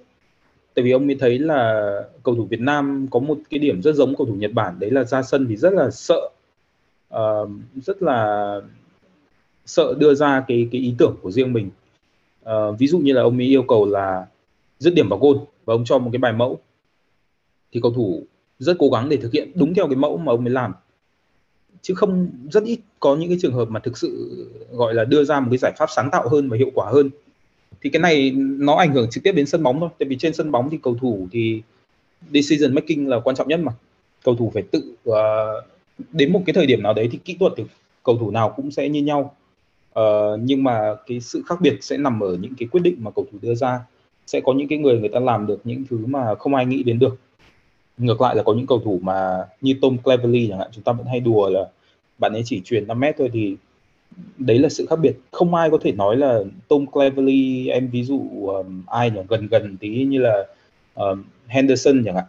Hai cầu thủ đấy thì có khi nền tảng kỹ thuật hoàn toàn như nhau thôi nhưng vấn đề là cái cái cái cái khả năng ra quyết định cái kỹ năng tâm lý của họ là sự khác biệt thì uh, đấy cũng là một cái quan điểm mà em được nghe từ ông Philip nhưng bản thân em có có thể là chưa trải nghiệm đủ nhiều nhưng đúng là nó sẽ hình thành những cái nền nếp thói quen. Okay, uh, ờ, một cái anh biết là Dũng làm rất là ờ, nhiều trong những năm gần đây và chắc là làm rất là sâu. Đấy là việc đào tạo trẻ. Thì qua anh biết là Dũng đã từng làm ở PVF và đã đào tạo các cầu thủ từ lứa tuổi thiếu niên ấy. Thì cái việc đào tạo trẻ bây giờ theo em liệu có giúp các cầu thủ sẽ tiến bộ hơn các thế hệ trước một chút? Đấy là họ sẽ có những cái khả năng ra tự ra quyết định của riêng mình không? Hay bọn em uh, đang đào tạo thêm một cái mô hình nào đó mà uh, hơi giống với những cái mô hình trước đây? À, thật ra thì phải nói chính xác là em ờ, chỉ tham gia vào quá trình thôi chứ bản thân em không không đào tạo cầu thủ nào cả. Nhưng mà uh, cái cái đào tạo trẻ Ờ, ở Việt Nam mình thì nó cũng cũng là một câu chuyện tương đối phức tạp. Uh, cá nhân em thì em thấy là uh, trừ PVF thì có lẽ là chưa có một cái đơn vị nào thực sự mang đến những cái phương pháp khác biệt. Chủ yếu vẫn chỉ dạy uh, chủ yếu vẫn chỉ đào tạo cầu thủ uh, mang tính chất là đào tạo về kỹ chiến thuật. Uh, còn về những cái mặt khác liên quan đến thể chất liên quan đến tâm lý thì hầu như mọi người đang dập khuôn như nhau và khá là phải nói là khá là đi sau thời đại. Thì uh, những những cái cách tổ chức uh, những cái phương pháp đào tạo những cái uh, chủ đề đào tạo mới đấy thì có lẽ là nó cũng sẽ sẽ ảnh hưởng đến cái uh, tâm lý của cầu thủ cái tính cách của cầu thủ. Ừ, cho anh hỏi một tí nhá. Anh theo anh biết là là có ba cái lò rất là nổi tiếng ở Việt Nam. Thứ nhất là Hòa Hoàng Anh Gia Lai này thứ hai là lò ở Viettel và thứ ba là cái lò mới đây là PVF thì phong cách đào tạo của ba lò này có gì khác biệt không? Và nếu mà so với cái chuẩn quốc tế hiện giờ mà ví dụ như là đào tạo những cái câu uh, những cái cầu thủ anh biết là La, La Masia thì thậm chí Ibrahimovic cũng kêu là đây là những lò đào tạo những cậu học trò ngoan đi mặc dù những cậu học trò ngoan đấy là Messi hay là Xavi Iniesta còn Ibrahimovic thì không rõ là đến từ lò đào tạo nào. Nhưng mà cá tính của anh thì rất là rất là rõ rồi. Thì thì theo em uh, liệu sản phẩm của những cái lò đào tạo trẻ của Việt Nam ấy nó sẽ là những cái cầu thủ như kiểu Barcelona hay là sẽ là một cái ngôi sao ờ, cá tính như là là Ibrahimovic? Câu câu hỏi đấy thì thực ra là nó rất là khó để có thể trả lời nhưng mà ở trong ba cái trung tâm mà anh vừa nhắc đến thì em muốn bổ sung trung tâm thứ tư đấy là Hà Nội. Tại vì uh, nếu mà bỏ qua Pepet và Viettel ấy thì nó nằm ở tức là nếu mình tưởng tượng nó là một cái spectrum thì Hà Nội và Viettel là hai thái cực khác nhau gần như hoàn toàn về cái gọi là tính cách của cầu thủ. Uh, và PVF Viettel nó sẽ nằm ở giữa giữa. Uh, lý do rất đơn giản em có thể nói như này đấy là ở Hà Nội câu lạc bộ Hà Nội cái trẻ của câu lạc bộ Hà Nội tức là các bạn cầu thủ uh, cỡ 15, 16, 17, 18 tuổi thì các bạn ấy cũng là ăn tập tại một địa điểm duy nhất. Nhưng mà các bạn ấy về mặt quản lý thì có thể nói là rất là tự do. Mình sẽ rất dễ để nhìn thấy hình ảnh cầu thủ của Hà Nội. Cầu thủ trẻ rất là nhiều nhưng chẳng qua là mọi người không biết đến thôi nhưng kể cả những cầu thủ lớn hơn như là Thành Lương như là Quang Hải như là Đoàn Văn Hậu vân vân thì đều từng đi đá phủi Văn Quyết. Thì uh, tức là họ có sự tự do hơn rất là nhiều trong đời sống. Cầu thủ trẻ câu lạc bộ Hà Nội thì ok các bạn vẫn có cái độ nghỉ ngợi đêm có thể đi ra ngoài chơi uh, đi thậm chí ra quán net vân vân và họ tiếp xúc các bạn ấy tiếp xúc với xã hội nhiều hơn có thể nói như thế thì các bạn sẽ quái hơn. Thực sự là có những cái tính cách nó quái chiêu hơn rất là nhiều thể hiện ngay trên sân bóng. Thế là các bạn sẵn sàng uh, tức là có những tình huống xử lý được bằng tiểu xảo như những cầu thủ cỡ 20 22 tuổi. Nó rất khác so với các cầu thủ Hoàng Anh Gia Lai. Cầu thủ Hoàng Anh Gia Lai kỹ thuật rất là tốt uh, cảm giác rất là căn bản. Uh, va chạm trên sân thì cũng mạnh mẽ nhưng mà lại không cái độ quái giống như các cầu thủ Hà Nội. Uh, vào trong những cái tình huống hết sức cụ thể ví dụ phút 90 đang chiến thắng chẳng hạn Hoàng Anh Gia Lai vẫn sẽ tấn công tiếp cầu thủ trẻ Hoàng Anh Gia Lai sẽ tấn công tiếp. Còn cầu thủ Hà, của câu lạc bộ Hà Nội thì sẽ đưa bóng ra góc sân để để thời gian trôi qua và để đảm bảo chiến thắng.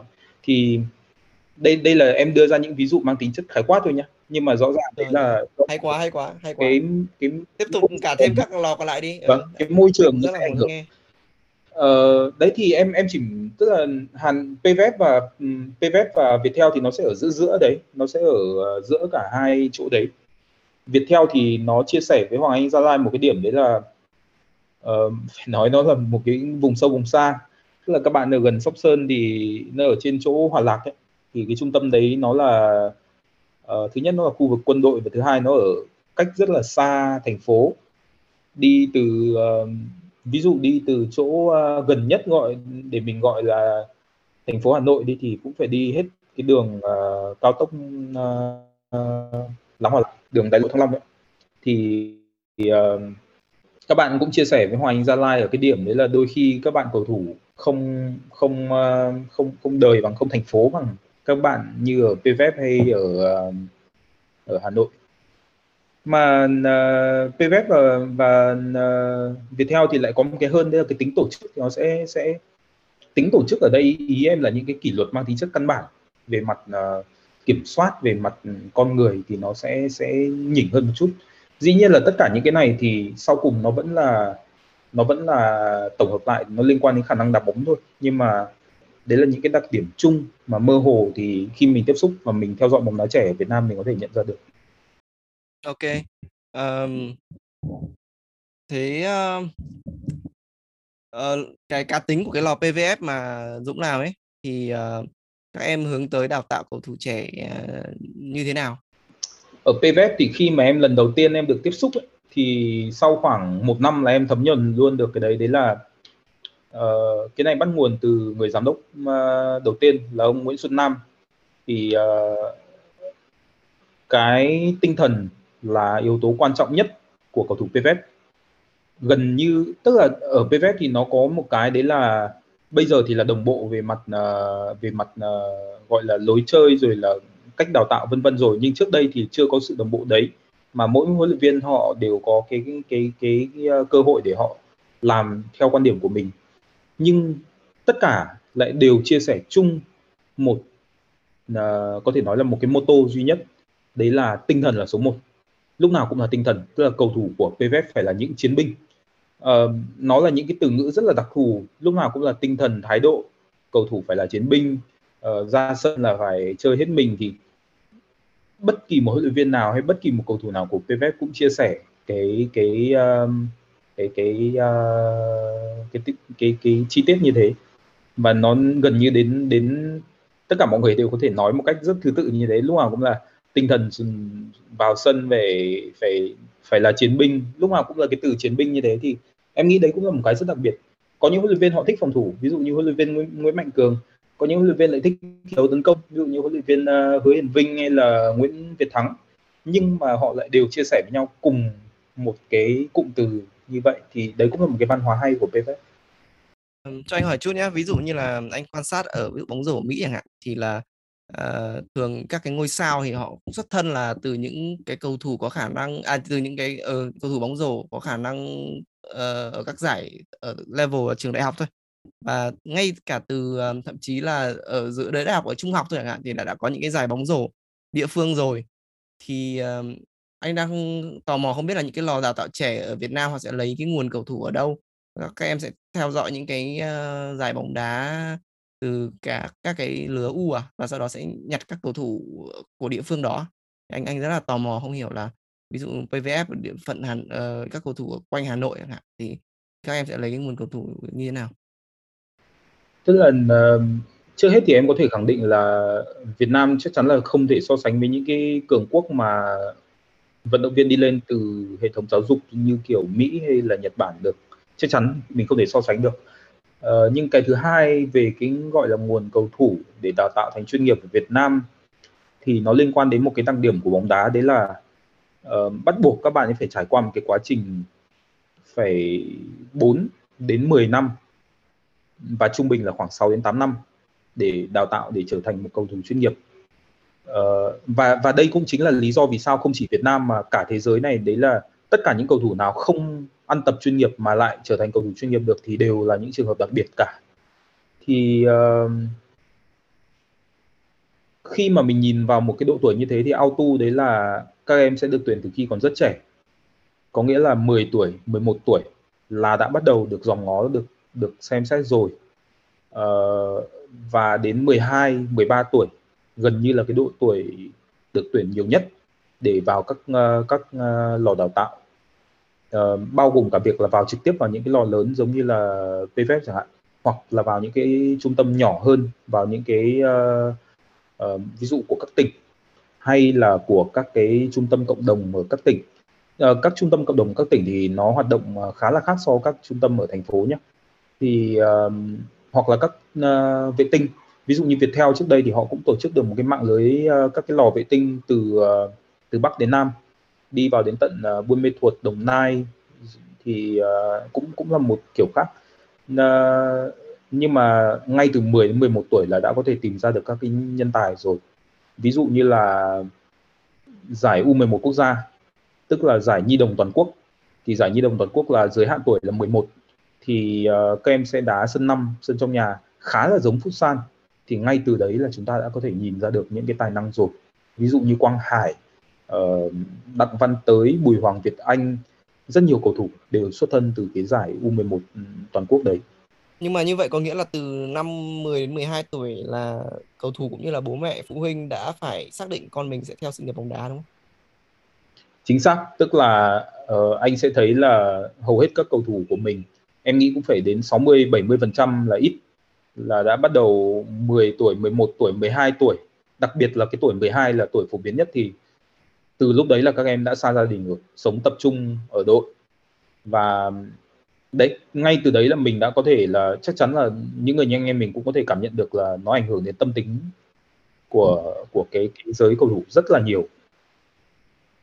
Okay, uh, thế thì anh hỏi tiếp là uh, vậy uh, uh, cái động cơ mà khiến cho các um, cầu thủ họ chọn đi theo sự nghiệp bóng đá này ấy, nó đến từ bố mẹ hay từ cá nhân cầu thủ hay là bọn em là những người đào tạo bọn em sẽ phải thuyết phục phụ huynh là uh, đây là một cái tương lai tươi sáng đảm bảo cho một cái sự nghiệp nào đó hay không? Ở đây các cầu thủ lại. họ có suy nghĩ đánh đổi gì không? Ừ anh anh muốn hỏi. Được ngược lại luôn. Tức là, tức là nhiều khi phải thuyết phục gia đình là đây là một con đường vô cùng khó khăn nên gia đình hãy suy nghĩ thật là kỹ.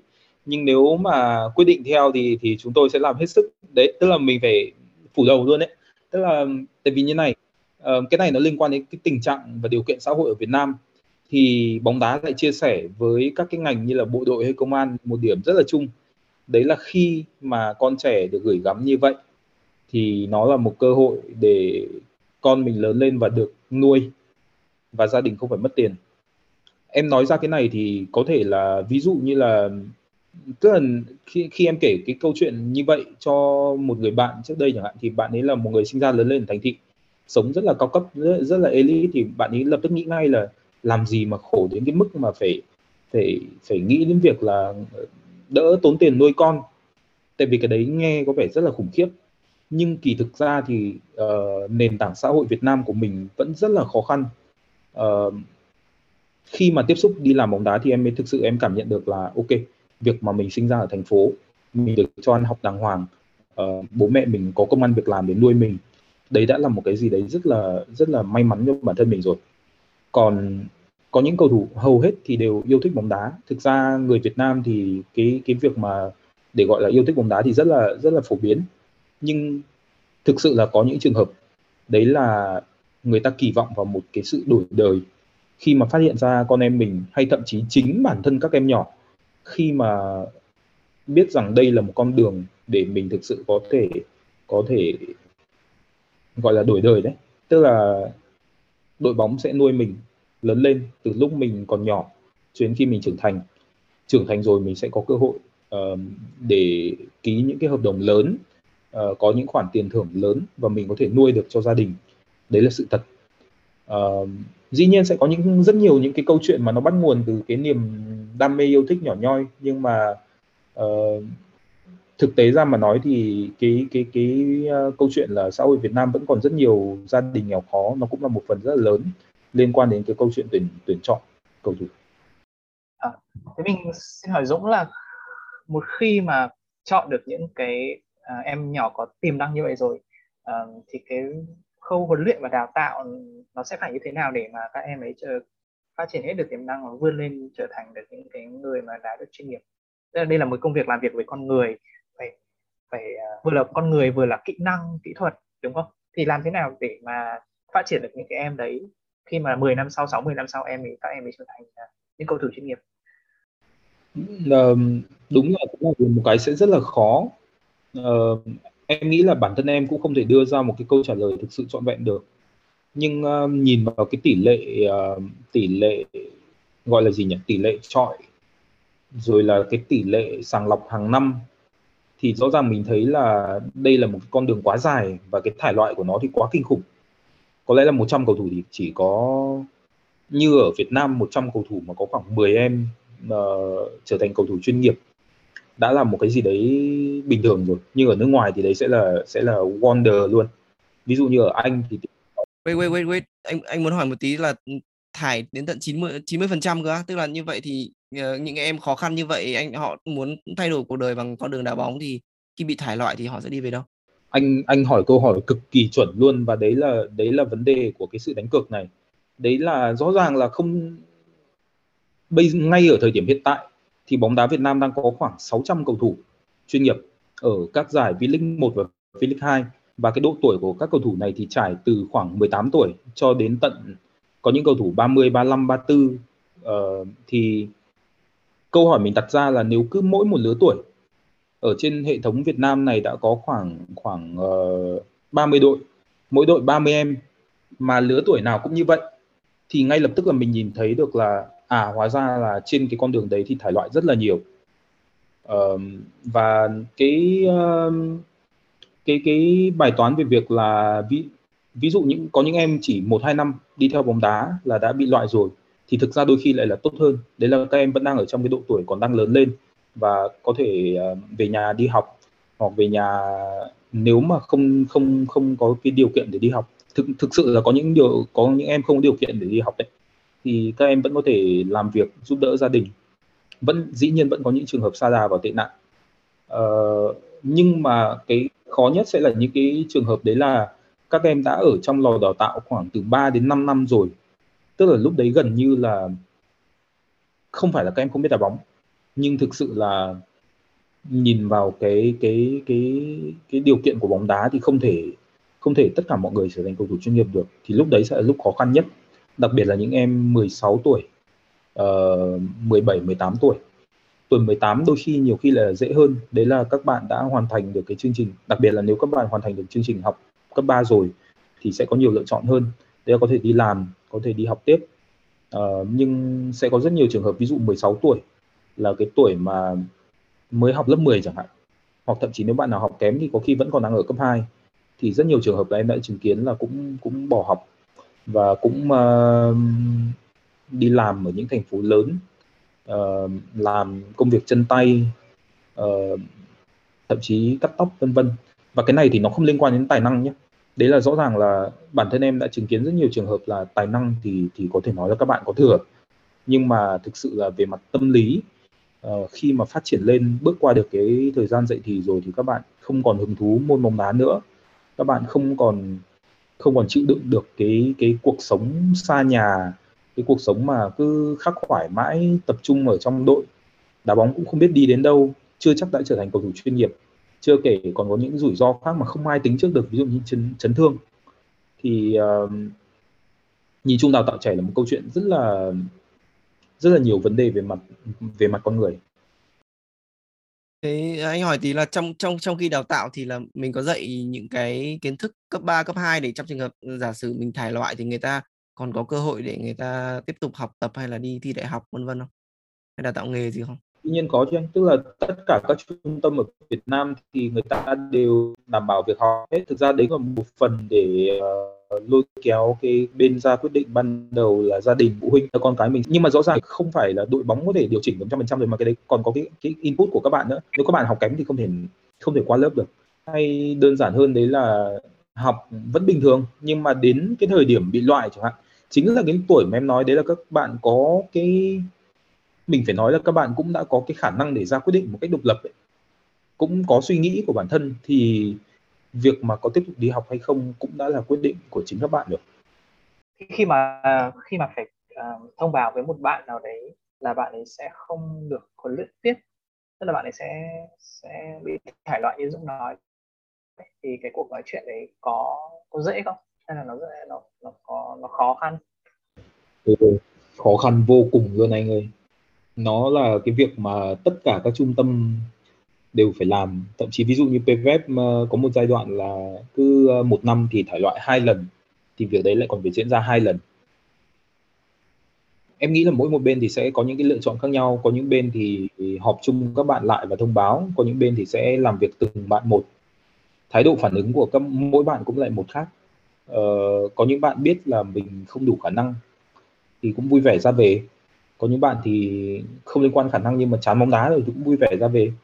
Nhưng cũng có những bạn thì không tính đến cái chuyện khả năng nữa thì các bạn rất thiết tha ở lại rồi là xin uh, thật ra thì thường là các cái trung tâm lớn như Viettel hay là PVF thì nó có một cái lợi thế là thật ra không đủ uh, tiêu chuẩn ở PVF hay Viettel thì các bạn vẫn có đủ khả năng để chơi ở những cái lò khác.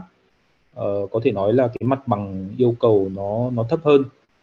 Nhiều trường hợp là trở thành cầu thủ tài năng là nhờ con đường đấy. Thì đấy ví dụ như công phượng công phượng là trường hợp rất điển hình. Đấy là thi tuyển vào sông lam nghệ an không đạt nhưng mà lên núi thì lại thì lại rực rỡ.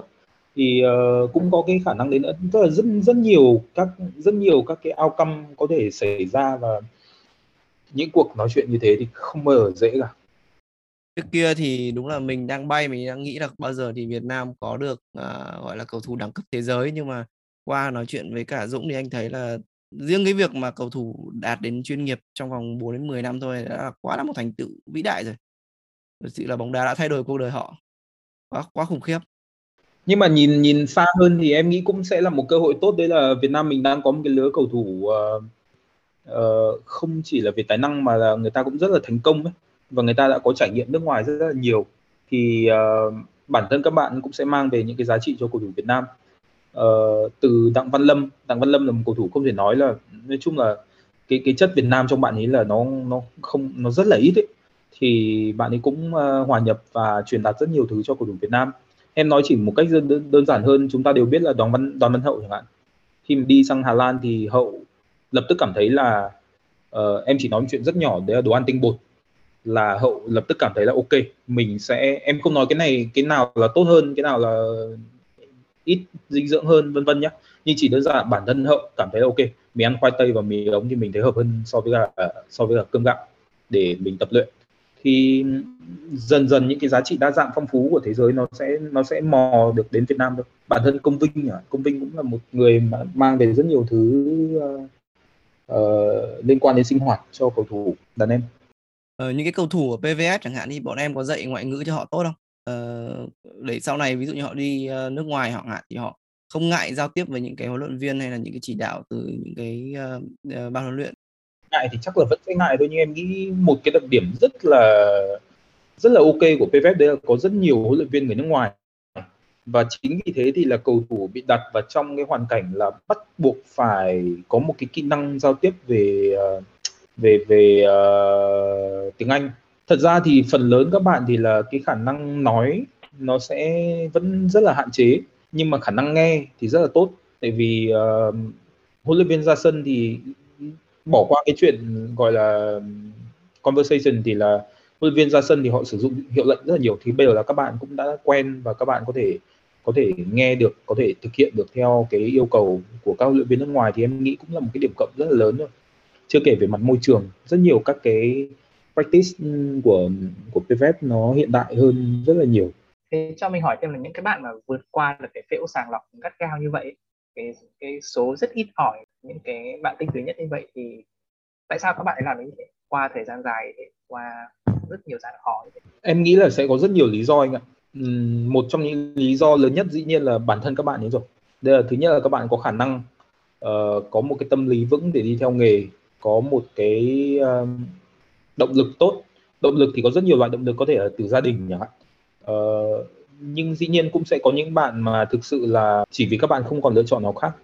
Và đây là một cái hoàn cảnh hết sức thực tế. Đấy là sau khi trải qua một quá trình 6 đến 8 năm ăn tập bóng đá thì bản thân các bạn biết là mình không có vốn xã hội nhiều mình không có kỹ năng hay kiến thức để làm những cái nghề nghiệp khác. Và mình lại chui rèn quá nhiều về cái nghề này rồi thì auto là các bạn sẽ lựa chọn đi theo bóng đá. Thì đây cũng là một cái rất là phổ biến. Đấy là do vì thời gian thôi. Wow đấy là một uh, câu trả lời mà uh, mình không hề nghĩ đến ấy. tức là các bạn ấy bắt buộc phải tức là các bạn ấy đưa mình vào đã, đã lựa chọn và kiểu đông lao phải theo lao ấy đúng không? Dũng đang nói có vẻ vì có vẻ thì vì như thế đúng không? Vâng vâng. Rất nhiều trường hợp như thế. Thực sự là rất là ngạc nhiên về câu trả lời. Của dũng không phải là những kiểu tài năng hay là sự quyết tâm hay là sự đam mê mà mà khéo lại là cái sự hoàn cảnh và sự thúc ép của họ là là một động lực là hóa ra là một động lực cho các bạn ấy tập thật chăm và đi đến hẳn cuối cùng. Thì, thì đấy là đấy là mình muốn nói với các bạn ấy. Thì à, mình muốn hỏi Dũng thêm là từ phía các lò đào tạo ấy thì các lò đào tạo nếu mà mình nói rộng ra các lò đào tạo ở Việt Nam chẳng hạn thì lúc nãy Dung còn nói là nhiều khi ở nhiều nơi các chủ đề các phương pháp đào tạo nó không được đạt chuẩn tức là nó không không được uh, chuyên nghiệp lắm ấy. Thì Dũng có thể giải thích thêm thế không? Thể nào là thế nào là các phương pháp đào tạo nó uh, tốt nhất mà mình đang thiếu? Ờ, tức là chính xác thì nó là nó là câu chuyện về khoa học thể thao là cái mảng mà chắc là Việt Nam mình đi sau rất là nhiều. Ờ, thực ra nhìn rộng ra thì nó cũng là câu chuyện về việc thiếu trải nghiệm với kiến thức thế giới. Nhưng uh, em chỉ nói đơn giản như thế này chẳng hạn. Đấy là có một cái mà có lẽ là phải đến 15 năm nay nó không còn là một cái gì đấy mới mẻ nữa rồi. Đấy là những cái áo GPS uh, ờ, tức là nó là những cái áo cao su ờ, màu đen trông rất giống áo ba lỗ trông giống áo lót thể thao của phụ nữ. Và uh, nó sẽ có một cái thiết bị GPS gắn vào cài vào trong cái áo đấy. Thì nó là một hình ảnh gì đấy rất là bình thường rồi. Nhưng mà em nghĩ là chỉ một tháng trước thôi thì em vẫn còn nhìn thấy những cái um, những cái báo rất là lớn ở Việt Nam. Uh, dĩ nhiên là họ cũng chỉ muốn đưa tin cho vui cho khán giả thôi nhưng mà họ đưa tin sai. Tức là bản chất là họ nói về những cái áo đấy là nào là đo uh, chất lượng thi đấu hay là đo nhịp tim, thân nhiệt, những cái đấy hoàn toàn là không có thực hết. Thì đưa tin như thế dĩ nhiên là sai. Và thực ra đối với em thì em nhìn ở góc độ báo chí thì em thấy đấy là sự sự thiếu tìm hiểu của của cái người làm cái tin. Nhưng mà bản thân cái áo đấy, tức là ý em là nó đã không phải là một cái hình ảnh gần gũi, quen thuộc ở bóng đá Việt Nam rồi. Trong khi đối với thế giới thì nó là một cái gì đấy hết sức bình thường em bản thân em đã chứng kiến rất nhiều cầu thủ. Uh, tức là các bạn mà cũng có tuổi một chút thì từ chối không mặc kéo áo đấy. Vì nói là cảm giác nó không thoải mái. Tại kiểu cảm giác tự dưng mặc một cái áo nó hơi bó bó đi không tôi không thích. Nhưng mà họ không nhìn ra được những cái góc độ như là mặc cái áo đấy thì mình sẽ có dữ liệu. Và dữ liệu đấy sẽ chính là cái để làm cho mình thi đấu tốt hơn tập luyện tốt hơn thì thì họ chưa có tư duy như thế thì có lẽ là cũng phải cũng một thời gian tại vì uh, gần đây trong khoảng 2 năm gần đây thì là cái cái uh, các cái uh, trang thiết bị này nó cũng trở nên phổ biến hơn vậy là phương pháp đào tạo thiếu trang thiết bị là một một một phần mà đang thiếu đúng không? Vâng, thiếu trang thiết bị, thiếu các cái practice về khoa học thể thao uh, đỉnh cao của thế giới. Uh, và những cái đấy thì dĩ nhiên là nó đòi hỏi về tiền, nhưng em không nghĩ là đắt đến mức mà các đội bóng hàng đầu Việt Nam không không không làm được. Chẳng qua là người ta chưa nghĩ đến thôi, người ta không không biết Ừ. à, anh, uh, nghe nãy giờ thì anh thấy, uh, có một cái, uh, mình có thể, uh, rút ra được ấy, đấy là, uh, cái, gọi là, mindset đi, cái tư duy đi, thì nó đang rất là lệch giữa cái chuẩn của thế giới và cái mà bóng đá Việt Nam đang có thể cung cấp được từ những cái lò đào tạo. Cụ thể hơn ở đây là các lò đào tạo mình đang lấy những cái cầu thủ mà, Ờ, có thể nói là, hoàn cảnh khó khăn và cái việc mà đưa con vào lò đào tạo đang, ờ, là một cái cứu cánh cho gia đình. Đấy, thì những cái xuất phát điểm như vậy thì nó đúng là rất là khó để có thể đòi hỏi các cầu thủ họ phải có những cái kiến thức xã hội, cũng như là có một cái tư duy uh, bắt kịp với những cái đòi hỏi của bóng đá thế giới hiện đại đang thay đổi từng ngày uh, thế dẫn đến việc là anh có một câu hỏi là liệu có những cầu thủ nào đến từ những cái gia đình có thể nói là đầy đủ? Uh, tức là họ, họ hoàn toàn có thể có những cơ hội uh, đi uh, làm ở những ngành nghề khác nhưng họ lại chọn sự nghiệp bóng đá bởi vì họ yêu thích môn thể thao này và gia đình cũng ủng hộ không? Anh lấy ví dụ như trong trường hợp uh, bóng đá thế giới có Kaka chẳng hạn là cầu thủ gia đình cũng khá là trung lưu nhưng mà uh, Kaka vẫn uh, đá bóng và vươn tầm thành một cầu thủ uh, lớn của bóng đá thế giới thì ở Việt Nam có những trường hợp nào như vậy mà các lò đào tạo họ lại uh, uh, thu hút được vào không? Có những câu cái câu chuyện như uh, trong cái nhóm này không?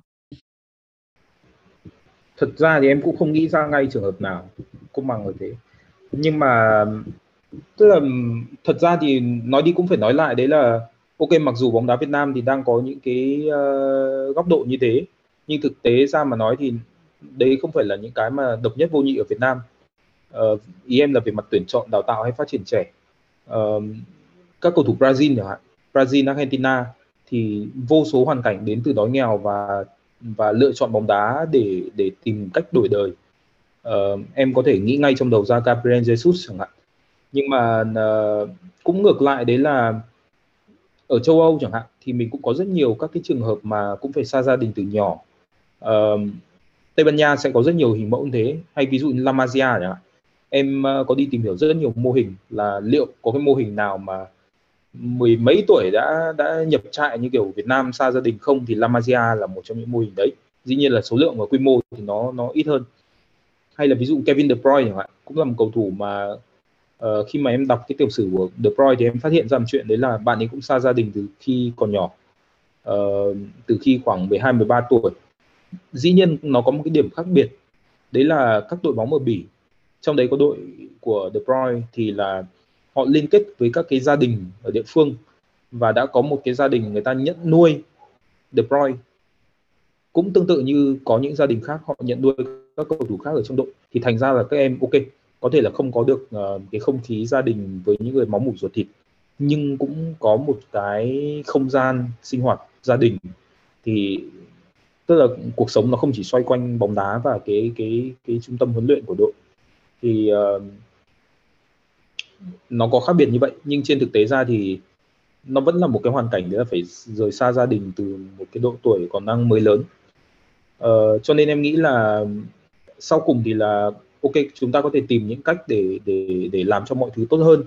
Nhưng mà cũng không nên quá tự ti rằng uh, rằng uh, bóng đá Việt Nam sẽ uh, sẽ sẽ tức là gọi là gì nhỉ không thể đạt được thành công với cái mô hình hiện tại chỉ là cá nhân em thì em thấy là có thể nó sẽ không hiệu quả khi mà đi về mặt đường dài thôi. Ừ, ừ, ừ. ừ. Ok, qua cái câu trả lời của Dũng thì anh thấy là đấy có thể là một vấn đề chung môn thể thao uh, bóng đá thì cũng có thể coi là một môn thể thao cũng là đến dành cho những cái người uh, uh, những cái gia đình còn khó khăn uh, cũng là có những rất là những câu chuyện những cầu thủ lớn thì hầu hết đều xuất phát từ những uh, khu nhà ổ chuột vân vân. Thì uh, uh, mình nghĩ là môn thể thao vua là môn thể thao mà uh, ở đó có rất là nhiều những câu chuyện mà uh, đã thay đổi cuộc đời cả một gia đình. Đúng là từ uh, zero to hero ấy từ những người tay trắng trở thành những, những uh, người anh hùng không những chỉ cả của dân tộc mà của uh, cả gia đình nữa. Uh, uh, tuy nhiên thì có một cái cặp nữa mà mình cũng muốn hỏi đấy là uh, gần đây có những cái cặp cha con cầu thủ ấy ví dụ như là chia xa chẳng hạn ở Italia thì bố là huyền thoại của Ý và con bây giờ cũng là tỏa sáng ở uh, ở đội tuyển quốc gia. Thì theo uh, Dũng thì ở Việt Nam uh, liệu có các cái con cháu của những cái huyền thoại bóng đá thì người ta có cho con đi tiếp theo uh, nghề bóng đá không? Theo quan sát uh, của Dũng. Em thì em thấy cũng 50 50 uh, anh anh vừa nói cái đấy thì em nghĩ ngay đến uh, gia đình chú Đặng Gia Mẫn là có hai con trai là anh ờ, Đặng Thanh Phương và Đặng Phương Nam thì là cũng theo bóng đá. Nhưng mà em thì em nhìn thấy là nói chung là cũng 50 50 tức là cũng có nhiều cầu thủ thì họ biết là cái nghề bóng đá này hết sức vất vả. Và khi mà họ đã có cái sự nghiệp cầu thủ của họ họ có cái vốn của bản thân mình rồi thì uh, gia đình cũng lựa chọn là ok con sẽ đi theo cái con đường uh, ăn học trở thành một uh, trí thức tiểu tư sản chứ không uh, không đi theo con đường đá bóng. Dĩ nhiên vẫn sẽ có những người mà uh, ví dụ như là con thích chẳng hạn hoặc đơn thuần hơn đấy là bố thích thì hướng cho con vào. Ví dụ như là em nghĩ là huấn luyện viên Trương Việt Hoàng của Viettel cũng uh, định hướng cho cậu con là bé Huy Huy Bi. Huy thì uh, cũng từng thi tuyển vào PVF nhưng mà không không được chọn. Thì là hiện nay Huy cũng đang uh, ăn tập ở Thể Công. À xin, xin lỗi ở Viettel. Rồi uh, nói chung em nghĩ cũng sẽ nhiều. Nhưng mà cái cái cái thành công của người bố hay thành công của người con thì em nghĩ là chưa chắc nó có một cái liên hệ chặt chẽ với nhau. Ờ, ok thì uh, anh muốn dẫn sang một câu chuyện khác thì anh thấy là ví dụ như là các cầu thủ họ có cái xuất phát điểm uh, và phải trải qua một cái môi trường khó khăn như vậy và khi mà họ được biết đến chẳng hạn thì uh, sẽ có những hợp đồng quảng cáo những cái cơ hội uh, ngàn năm có một. Ví dụ anh đơn giản như là Bùi Tiến Dũng chẳng hạn sau khi mà đã tỏa sáng ở Thường Châu chẳng hạn thì rất là nhiều nhà tài trợ đã uh, có mở lời uh, tài trợ hợp đồng và thực sự là cầu thủ đã thay đổi rất là nhiều tuy nhiên thì uh, sau đó thì các cái fan hâm mộ họ cũng ờ, có phần họ quay lưng lại với cái cầu thủ này khi mà cái phong độ của anh ta không giữ được uh, như ban đầu nữa thì theo uh, Dũng thì cái việc này có phải là do người hâm mộ đang hơi khắt khe quá với cầu thủ Việt Nam không? Em thì em không nghĩ là cầu người hâm mộ người ta quá khắt khe tại vì uh, cái này nó chính là cái câu chuyện uh, của triết lý là cái gì quá thì cũng không tốt. Uh, bởi vì tức là cái cái cái việc mà cầu thủ có thêm thu nhập rồi là các cái thương hiệu họ tìm đến uh, cầu thủ dưới tư cách là người nổi tiếng uh, KOL thì nó là một chuyện hết sức bình thường. Uh, không không có vấn đề gì về cái mối quan hệ đấy cả. Nhưng uh, sau cùng thì um, ví dụ như các bạn cầu thủ dĩ nhiên cuối cùng thì họ họ nổi lên cũng là vì bóng đá. Sự nghiệp của họ là sự nghiệp bóng đá. Thì em nghĩ là uh, giả dụ nếu mà một cầu thủ mà đã nghỉ giải nghệ và tập trung kiếm tiền bằng một con đường khác thì em nghĩ mọi người sẽ thấy hoàn toàn bình thường. Nhưng mà rõ ràng là khi mà cái cái sự nghiệp chính cái lý do mà làm nên sự nổi tiếng lý do mà khiến cho mọi người uh, theo đuổi theo dõi uh, một con người nhiều như thế vì cái nghề nghiệp của người ta thì việc mà người ta không có một cái sự nghiệp mà đủ chất lượng thì nó dĩ nhiên là sẽ dễ bị liên tưởng đến chuyện là ông tập trung kiếm tiền ở mảng khác. Thực tế thì nó sẽ nó sẽ complex hơn nó sẽ nó complicated thì hơn nó sẽ phức tạp hơn. Uh, nhưng em nghĩ ví dụ David Beckham chẳng hạn rất nhiều người chỉ trích Beckham ngày xưa là uh, kiếm tiền nhiều quá rồi là showbiz quá vân vân. Nhưng thực tế ra khi mà anh ấy vẫn vẫn đá bóng tốt đi qua hầu như tất cả đi qua các đội bóng thì để, đều để lại cái cái cái uh, cái cái kỷ niệm tốt đẹp ấy. em nghĩ là không chỉ là cái thời ở Real Madrid hay Manchester United đâu mà kể cả sau khi rời khỏi MLS quay về AC Milan hay Paris Saint-Germain thì lúc nào Beckham cũng để lại cái ấn tượng tốt về mặt chuyên môn. Thì đấy là cái ít nhất tối thiểu để để người ta có giữ cái integrity trong cái nghề nghiệp của mình. Ừ, nhưng mà cái này nó hơi con gà quả trứng ấy. Anh muốn hỏi là không hiểu là giả sử một cầu thủ uh, chẳng hạn nổi tiếng quá sớm thì có có khiến cho đồng đội hay là các cái môi trường xung quanh họ gây khó khăn ngược trở lại cho cầu thủ đấy không? Ở Việt Nam mình thì có, tại vì uh, dĩ nhiên là cầu thủ trẻ khi mà sớm có một cái thành công thì sẽ có sẽ có một số trường hợp là các bạn trở nên tự tin thái quá, uh, cái tôi nó nở ra, uh, hoặc hoặc cũng sẽ có một vài trường hợp nhỏ nhỏ khác. Đấy là uh, ở trong cái môi trường mà nó không được lành mạnh nữa thì là sẽ có cái sự uh, ghen ghét cạnh tranh lẫn nhau. Thực ra bản bản chất là giữa giới cầu thủ họ cạnh tranh rất nhau rất, rất là kinh khủng. Bởi vì rõ ràng là có những cầu thủ thì họ thi đấu tốt nhưng mà họ lại giả dụ lại không được gọi lên đội tuyển quốc gia chẳng hạn thì dĩ nhiên là họ sẽ đặt câu hỏi. Và cái chuyện này ở bóng đá Việt Nam là có rồi có rất nhiều. Bóng đá thế giới em ừ. cũng vậy. Nhưng mà anh thấy thấy ví dụ như là trên uh, các diễn đàn ấy chẳng hạn thì uh, người ta cũng hay chỉ trích các cầu thủ bởi những lý do là à thằng này quảng cáo nhiều quá hay là cặp nhiều em xinh quá chả thể để để ý đến bóng đá gì cả uh, hay là chơi bời party vân vân. Nhưng mà trong khi là những ngôi sao uh, uh, rất là nổi tiếng trên thế giới họ cũng làm như vậy. Ví dụ như là nói đâu xa như Cristiano Ronaldo chẳng hạn thì cũng uh, cũng đã từng gặp rất nhiều người nổi tiếng và cũng uh, nói chung là uh, các hợp đồng quảng cáo thậm chí cả Coco Bay Ronaldo cũng quảng cáo. Nhưng mà vấn đề chuyên môn của anh ta thì là chả ai uh, nói gì cả. Thì ở đây có phải do là uh, người hâm mộ Việt Nam họ không tách bạch được cái việc là uh, một số cầu thủ khi nổi tiếng rồi họ có có có quyền được làm ngôi sao không? Tức là ở đây việc làm ngôi sao không phải là cái để mà chỉ trích ấy, mà đấy là chuyện tất nhiên và mình thông cảm và đấy là lẽ dĩ nhiên họ phải làm miễn là họ làm đúng chuyên môn là được. Hay họ vẫn cứ phải là những chú bé cậu bé ngoan ngoãn không được một cái tì vết gì không được sống chính bản thân mình. Cái cái đấy nó cũng là câu chuyện chung của xã hội nhưng mà em thì em muốn tách bạch ra hai chuyện. Thứ nhất là uh, mình sẽ có những cầu thủ như Ronaldo hay là Erling Haaland gần đây chẳng hạn thì đã vào kỳ nghỉ là họ ăn chơi hết sức hết mình. Họ bùng bùng bét hết luôn. Ngược lại thì là khi ở trong thời gian làm việc thì họ tập trung tối đa 100% và họ họ tạo ra cái cái performance tốt nhất. Thì thì lúc đấy là lúc mà mình phải tách bạch. Ờ, nhưng ngược lại sẽ có những cái trường hợp mà thực sự là họ không không tạo ra cái performance tốt nhất cho bản thân chính vì cái cái đời sống ngoài nghề nghiệp. Uh, bóng đá Việt Nam thì thì mình thấy nhiều người suy luận như thế nhưng trên thực tế là đã có có những trường hợp khác rồi. Hay bóng đá thế giới uh, em nói gần đây em đọc được cái tin về Anderson ở Manchester United chẳng hạn hay là uh, rất nhiều tấm gương khác.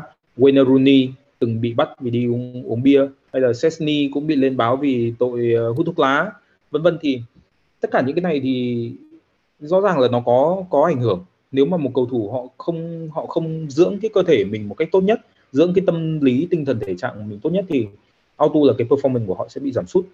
Thì ở thời điểm này thì có thể có thể chỉ trích được.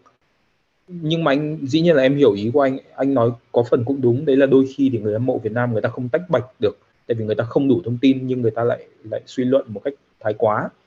Thì dù sao đi chăng nữa thì người hâm mộ mà, người ta nói những cái đấy em nghĩ là thái độ của người Việt Nam không nghiêm túc. Uh, phần lớn mọi người vẫn nói như kiểu nói vui miệng ấy, là à thằng này kém chứng tỏ là nó ăn chơi nhảy múa nhiều. Thực ra mình không thể đảm bảo chắc chắn được nếu mình không đủ thông tin. Thì uh, dù sao bóng đá cũng đến một mức độ nào đấy với phần đông mọi người nó cũng chỉ là bộ môn giải trí nên em nghĩ những chuyện này sẽ diễn ra một cách rất thường xuyên. Thế ờ, nhắc đến người hâm mộ Việt Nam thì Dũng nghĩ sao đến cái việc là có một số người hâm mộ hiện giờ họ uh, rất là cuồng đội tuyển thì không nói làm gì nhưng mà ở đây họ lại còn uh, ví dụ như trong những trận đấu của tuyển quốc gia họ uh, comment thẳng vào uh, gọi là ừ, Facebook của các cái trọng tài bắt ừ, mà không có lợi cho tuyển Việt Nam chẳng hạn hay là ừ, comment thẳng với các liên đoàn bóng đá của cái đội tuyển mà đá đối với đội tuyển Việt Nam uh, trên Facebook và toàn comment tiếng Việt thôi. Thì uh, cái phong trào này nó có uh, ảnh hưởng gì đến cái uy tín của nền bóng đá Việt Nam đối với uh, uh, quốc tế không? Nền bóng đá Việt Nam thì không nhưng mà chân tình thì em nghĩ là hình ảnh của của của người Việt Nam của Việt Nam dĩ nhiên nó sẽ bị xấu đi tại vì em rút ra cái đấy chính từ bản thân mình không không phải là câu chuyện kiểu tự tự nhục hay gì đâu nhưng mà uh, cái này em nghĩ mọi người đều có thể tự kiểm tra được đấy là lên uh, các cái social media của Manchester City thì mọi người sẽ thấy là cứ trận nào mà Riyad Mahrez được đá thì trận đấy rất nhiều comment kiểu tưng bừng bằng tiếng uh, của họ cổ viên Algeria người ta kéo vào. Nhưng mà trận nào mà không được đá thì đầy đủ luôn kể cả tiếng tiếng của họ hay tiếng Anh hay vân vân rồi chửi bới câu lạc bộ rồi là huấn luyện viên vớ vẩn rồi đầu chọc đầu hói vân vân lung tung beng lên thì bản thân mình tự nhiên mình cũng mình cũng có một cái cảm giác là ôi mấy ông Algeria này cũng thiếu văn minh thì em nghĩ là người nước ngoài người ta nhìn vào những cái comment đấy thì người ta cũng chẳng nghĩ gì về gọi là nền bóng đá Việt Nam đâu. Nhưng mà người ta sẽ chắc chắn là sẽ có sự ảnh hưởng liên quan đến gọi là gọi là hình ảnh của người Việt Nam. Trên thực tế là em đã gặp trường hợp đấy rồi. Đấy là khi mà em sang Thái Lan. Em đi đến uh, em nhớ mang máng đội đấy là à chính xác là đội Navy. Navy thủy quân ấy, Navy của của Thái League 2 thì cái bác uh, giám đốc điều hành của đội thực ra bác ấy cũng là quân nhân rất là già thì bác ấy còn hỏi là tao thấy tuyển Thái Lan đá xong mấy thằng Việt Nam vào có vẻ chửi bới om sòm thì phải. Thì tự nhiên bản thân mình thấy mình đang đi sang để học hỏi người ta mà câu hỏi đầu tiên người ta dành cho mình lại là đấy về chuyện là cộng viên Việt Nam chửi bới thì dĩ nhiên là mình cũng sẽ cảm thấy hơi hơi không ổn lắm nhìn chung là mọi người không nên làm thế. Nếu mà có khán giả nào của ờ, chuyện chữ T mà kiểu cũng cũng từng lên mạng để chửi mấy người nước ngoài thì thôi tốt nhất là thực ra nó cũng không có ý nghĩa gì nó cũng chả làm giải quyết được vấn đề gì. Mà còn xấu hình ảnh. Thế um, nhắc đến các fan hâm mộ cuồng nhiệt thì theo em thì là uh, cổ động viên Việt Nam có được coi là cuồng nhiệt vào loại uh, nhất trong các cầu động viên trên thế giới này chưa? Hay là cũng tạm tạm thôi? Em nghĩ những người cuồng nhiệt thì sẽ rất là cuồng nhiệt nhưng mà vấn đề số lượng của họ thì thực ra là không không không quá không quá đông đâu thường thì là ừ. đội tuyển quốc gia thì ok sẽ rất là rất là ok rất là đông nhưng mà ừ, cái đấy em nghĩ không không thể hiện được bản chất lắm nhưng mà tại sao uh, tuyển quốc gia thì thì đông mà các cái V-League các câu lạc bộ hàng đầu chẳng hạn thì lại uh, ít ỏi thế nhỉ? Uh, tất nhiên là câu chuyện này nó cũng dài nhưng mà có thể có cách nào để khiến cho khán giả họ để ý đến những cái giải câu lạc bộ nhiều hơn không? Dần dần thì em nghĩ là em nghĩ là bóng đá Việt Nam ờ, ở cái cấp độ các câu lạc bộ ấy, nó đang nó đang đi lên đấy. Thật ra là mọi người nghe quá nhiều câu chuyện tiêu cực thì mọi người cảm giác nó nó không có gì khá hơn nhưng thực ra đang đi lên. Uh, tất cả cơ sở vật chất nền tảng sân bãi các thứ dần dần đều đang được cải thiện hết kể cả ở những cái đội gọi là uh, conservative nhất uh, sân đang đẹp lên cổ động viên đang ngày càng đông lên chất lượng bóng đá cũng đang đi lên dần dần thì uh, có lẽ là cũng cũng phải mất một thời gian. Dù sao đi chăng nữa thì bóng đá phải làm tốt đã. Thì ờ, uh, cổ động viên mới kéo đến được. Okay, anh anh thì anh thấy có một cái uh, uh, observation này thôi. Tức là ví dụ như cổ động viên Malaysia họ có một cái bài uh, hát của vũ trên khán đài uh, rất là đặc biệt. Hay là Iceland chẳng hạn họ cũng có một cái điệu vỗ tay uh, rất là signature uh, của đất nước họ. Uh, nhưng mà Việt Nam thì hình như cái cách cổ vũ của mình vẫn còn đang hơi uh, chưa có nhiều đổi mới uh, ví dụ như là uh, bài hát khen Alibaba chẳng hạn hay là vẫn là cái bài như có bác hồ trong ngày vui đại thắng có phải chúng ta đang thiếu một uh, đội hoạt náo hay là một uh, một bài hát cổ vũ cho đội tuyển không? Uh, Dũng có nghĩ thế không? Chắc là dần dần thì nó sẽ khác biệt, tức là ví dụ các cái bài uh, cổ vũ uh, nổi tiếng của cổ viên Malaysia hay Thái Lan thì dần dần nó cũng đã được uh, các cái nhóm cổ động viên ở Việt Nam họ học hỏi. Uh, ví dụ như là cổ động viên ở uh, câu lạc bộ Hà Nội, nhóm uh, Contrast hay là cổ viên câu lạc bộ Phú Hiến chẳng hạn thì uh, họ cũng đã có những cái bài cổ vũ riêng. Có những bài thì là họ gọi là gì nhỉ? Copy từ các cái bài quốc tế và họ việt hóa họ adapt lại cho cái đội bóng của mình. Nhưng cũng có những cái bài là khá là em nghĩ là original và dần dần thì cái không khí bóng đá ở Việt Nam thì nó cũng rất là thay đổi. Nếu đây đây cũng là một cái cơ hội mà uh, em muốn ờ, uh, take in đấy là nếu mà mọi người có cơ hội dĩ nhiên bây giờ covid thì hơi khó khăn nhưng mà cái việc mà đến sân xem các đội thi đấu nó sẽ là một cái trải nghiệm khá là ok uh, ở thời điểm hiện tại ở ở rất nhiều rất nhiều sân. Vẫn sẽ có những sân tương đối nhàm chán nhưng mà dần dần thì cái trải, trải nghiệm đấy nó cũng sẽ tốt dần lên và khi mọi người đến sân thì mọi người sẽ thấy là à bóng đá Việt Nam không quá không quá chán như ở trên TV. Ồ, nhắc đến sân thì mình mới phải nói đến một cái sự ờ, khủng khiếp đang xảy ra đấy là Covid thì bây giờ chúng ta lại không đến sân được nữa rồi và đang giãn cách như này thì chúng ta còn chả được ra ngoài nữa là đến sân đúng không? Nhưng mà uh, uh, theo anh hiểu là hình như giải bóng đá V-League hiện giờ đang gặp phải một bài toán vô cùng uh, cam go đấy là không biết kết thúc diễn biến ra làm sao vì không có trận đấu thì không có khán giả và uh, liệu có trả lương cầu thủ các thứ hay không hay là kết thúc sớm như thế nào thì cái này uh, Dũng có thể đưa ra một cái dự đoán theo em là nên xử lý uh, mọi người sẽ xử lý như thế nào là là là, là hay nhất không? trong cái tình cảnh dịch bệnh như này tức là uh, có một cái mà em muốn khẳng định đấy là tức là em là thành viên hội đồng quản trị của VPF và khi mà ban tổng giám đốc của VPF trình kế hoạch uh, đề xuất uh, trong đó có cái phương án là giải các giải đấu Việt Nam sẽ đẩy đến cuối tháng 12 và kéo dài đến khoảng giữa tháng 3 trong đó có V-League 1 là tháng 2 mới bắt đầu trở lại. Thì em đã đồng ý với kế hoạch đấy. Trên một cái cơ sở rất rõ ràng đấy là thứ nhất là tình hình dịch bệnh là cái mà uh, có lẽ là các bạn nước ngoài sống ở Việt Nam đang đang có một vấn đề đấy là họ cảm nhận không được sâu sắc ừ, cái đấy bằng mình là người Việt Nam. Về cái gọi là uh, khả năng của nền y tế liên quan đến việc uh, chữa chạy các cái ca ca bệnh nặng cái cái mức độ uh, cái rủi ro quá tải của các bệnh viện. Cái thứ hai đấy là ừ, với cái tình hình dịch bệnh hiện tại uh, nếu em ví dụ nếu anh em mình lấy ngay ngày hôm nay coi như ngày hôm nay may mắn nó là đỉnh đi. Hôm nay gần 10.000 ca. Nếu mà để lấy hôm nay là đỉnh và mình truy ngược lại bắt đầu từ tận uh, cuối tháng 4 và đặc biệt là đầu tháng 5 thì bắt đầu bùng dịch thì phải đến tháng 9 thì dịch bệnh nó mới ổn định trở lại được. Nó mới đi xuống được. Đấy là đấy là mình nói một cách hết sức khả quan. Uh, và đội tuyển Việt Nam khi mà đi ra nước ngoài để thi đấu các trận vòng loại World Cup khi mà quay về thì sẽ phải đáp ứng cái yêu cầu của nhà nước là phải uh, cách ly 14 ngày chưa kể là 14 ngày tự theo dõi sức khỏe tại tại gia đình. Đây là đây là với điều kiện là toàn đội đã tiêm đủ hai mũi vaccine nhé.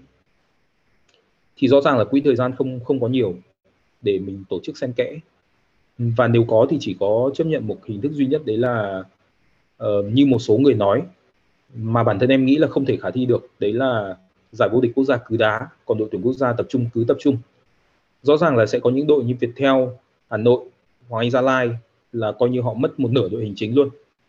Thì chắc chắn là họ sẽ không đồng ý và uh, bản thân các cầu thủ họ cũng sẽ bị rơi vào cái trạng thái rất là rất là khó xử. Thì uh, nhìn tổng hợp lại tất cả các cái yếu tố đấy thì rõ ràng là việc mà giải đấu bị trì hoãn đến tháng, đến đến đầu năm sau là chuyện bất khả kháng. Một số người thì nói là tại sao không hủy giải đấu đi. Em thì em thấy cái này rất là, tức là mọi người thì nói là kéo dài giải đấu thế thì đời sống cầu thủ thế nào. Nhưng mà hủy giải đấu đi thì em cũng hoàn toàn em có thể hỏi ngược lại, đấy là ok, thế thì hủy giải đấu thì đời sống cầu thủ như thế nào? Cầu thủ nước ngoài thì sẽ bị cắt hợp đồng.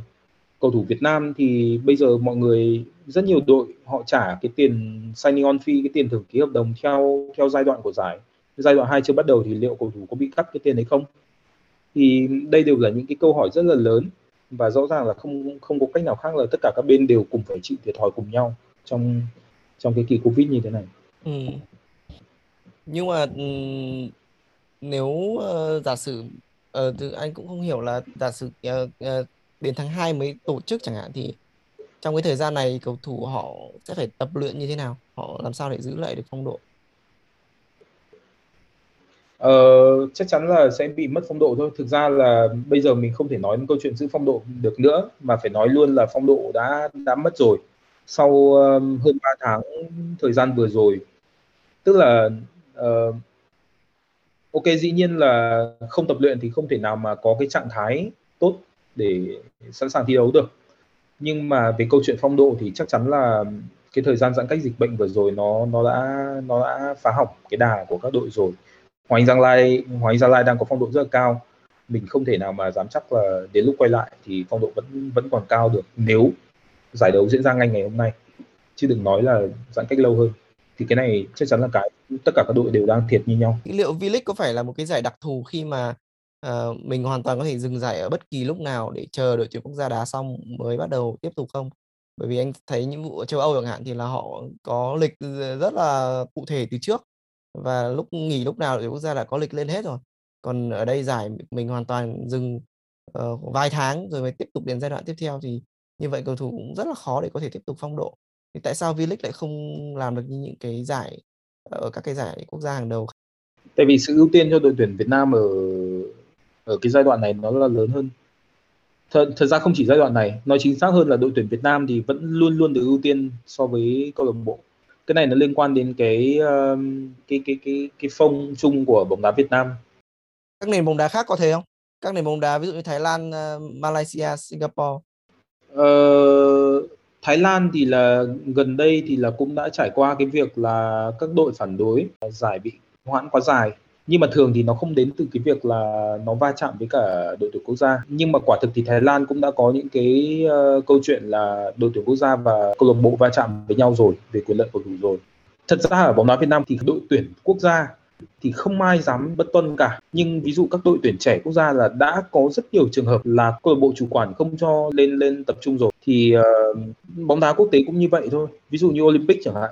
Rất nhiều người đặt câu hỏi là tại sao Tây Ban Nha lại có thể mang một cái đội tuyển mạnh như thế đến Olympic trong khi Đức hay Pháp thì không?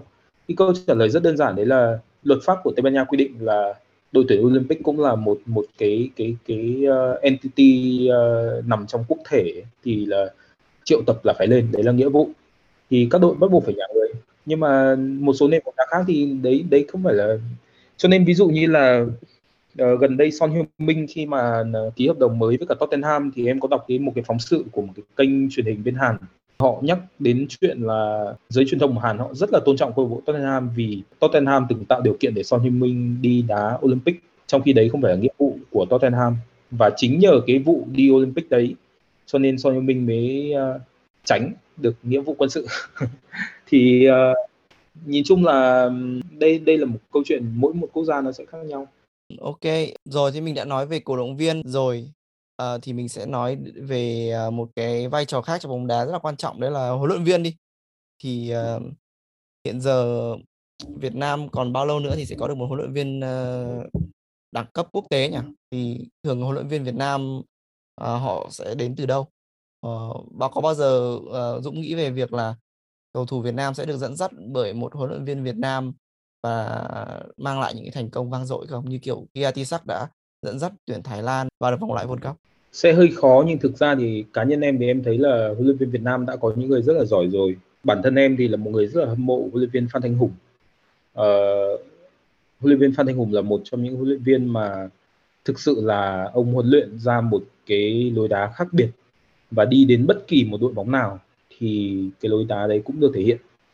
Thì uh, đây cũng là một một người mà em tôn trọng. Ngoài ra thì cũng có rất nhiều huấn luyện viên khác cũng cũng có thể nói là giỏi. Nhưng mà để nói là vươn lên tầm quốc tế thì hiện tại thì em em cũng cũng chưa thấy trường hợp nào cả. Thường họ đang bị vướng mắc ở đâu? Uh, nó có rất nhiều thứ anh ạ. Đầu tiên phải kể đến cái chuyện là một lần nữa là bóng đá Việt Nam có một cái hoàn cảnh rất đặc thù đấy là cứ um, tự giao lưu lẫn nhau trong nội bộ và ít cái cái cái sự tương tác với quốc tế. Từ việc là cầu thủ hạn chế đi nước ngoài vân vân rồi thì đây cũng là một phần lý do. Nhưng một phần lý do nữa đấy là liên quan đến cái công tác đào tạo. Thực sự là công tác đào tạo uh, đang diễn ra chưa tốt. Uh, chất lượng của các cái khóa đào tạo bằng AFC nó cũng cũng chưa ổn. Nó nó không chỉ là câu chuyện của Việt Nam đâu. Chính em là người uh, hiện nay là em đang sở hữu bằng C của AFC uh, ờ, bằng C của Liên đoàn bóng đá châu Á. Thì một cách rất song phẳng. Uh, giảng viên thầy thầy dạy lớp của em là người Malaysia. Một cách rất song phẳng em có thể nói là những cái kiến thức ở cái khóa bằng C đấy 2 phần ba là nó sẽ không có chất lượng đối với em. Bởi vì cả về cái gọi là kiến thức uh, nghề nghiệp huấn luyện chuyên môn kiến thức khoa học rồi là các cái mảng khác liên quan đến uh, quản lý liên liên quan đến quản lý đội bóng vân vân chẳng hạn thì nó đều rất là outdated. Có thể là người ta không không cập nhật đủ nhiều. Đây đây có lẽ chính là một phần lý do vì sao là có những cái người đạt được cái bằng cao nhất của liên đoàn bóng đá châu Á là bằng pro. Thì khi mà đi sang đến châu Âu họ lại gặp khó khăn. Tại vì UEFA không chấp nhận. Uh, UEFA sẽ đòi hỏi phải có một cái đánh giá độc lập riêng của họ. Gần đây nhất là có ông uh, Ante Postecoglou chuyển sang Celtic. Ông là ông từng là huấn luyện viên trưởng của liên đoàn bóng đá úc. Đi uh, đưa đội úc đi dự World Cup rồi làm đội Yokohama Marinos nhưng mà sang đến châu Âu thì ông lại bảo là bằng của ông là không không không có hiệu lực ở đây. Ở đây chúng tôi ông bằng pro thì tôi phải xem xét riêng cơ. UEFA không không chấp nhận bằng AFC thì đấy đấy sẽ là một cái trở ngại không chỉ cho Việt Nam. Mặc dù Việt Nam đã là rất là kém điều kiện rồi. Thực ra liên đoàn bóng đá cũng đang cố gắng. Gần đây thì họ mời ông uh, à, Yusuke Adachi về làm giám đốc kỹ thuật của đội tuyển thì ông ông Adachi được giao nhiệm vụ làm đào tạo rất là nhiều thì ông Adachi cũng là một cái giảng viên rất là chất lượng thì uh, có hy vọng là nó nó nó sẽ tốt lên nhưng mà rõ ràng đấy vẫn chỉ là ngắn hạn thôi chưa phải là một cái hệ thống dài hạn thì ờ, Dũng làm bóng đá rồi thì Dũng có làm việc với rất là nhiều huấn luyện viên Việt Nam và huấn luyện viên nước ngoài ấy. thì ờ, Dũng có thấy có sự khác biệt gì trong cái cách uh, truyền đạt của huấn luyện viên với cầu thủ không? Huấn luyện viên Việt Nam thì rõ ràng là có lợi thế với các cầu thủ Việt Nam đấy là rõ ràng là thông thạo văn hóa rồi ngôn ngữ tốt hơn rồi thì nhưng mà ừ, ừ, ừ, liệu ờ, có một cái khoảng cách nào đó về ờ, cách truyền đạt cho so với các huấn luyện viên nước ngoài ờ, về tư duy chiến thuật vân vân không? em nghĩ là sẽ có khoảng cách đấy. Tại vì uh, nó lại liên quan đến cái câu chuyện uh, thói quen sinh hoạt của các đội bóng Việt Nam. Đấy là mọi người gần như ăn ăn ở cùng nhau hết trong một thời gian dài. Thì auto là nó sẽ hình thành cái chuyện đấy là cuối cùng bắt buộc phải có một cái không khí gia đình ở trong đấy.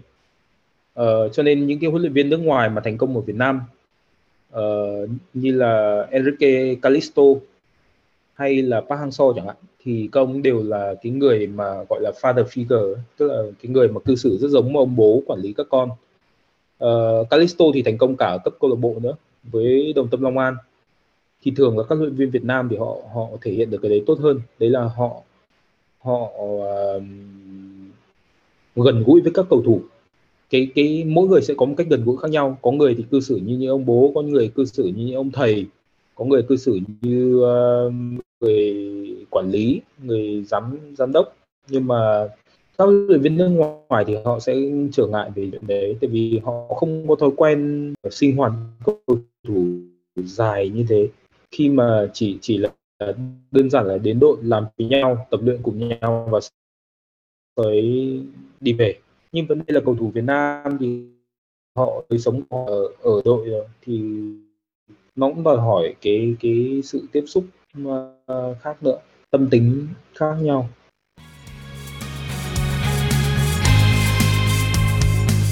A T-shaped story. Chuyện chữ T.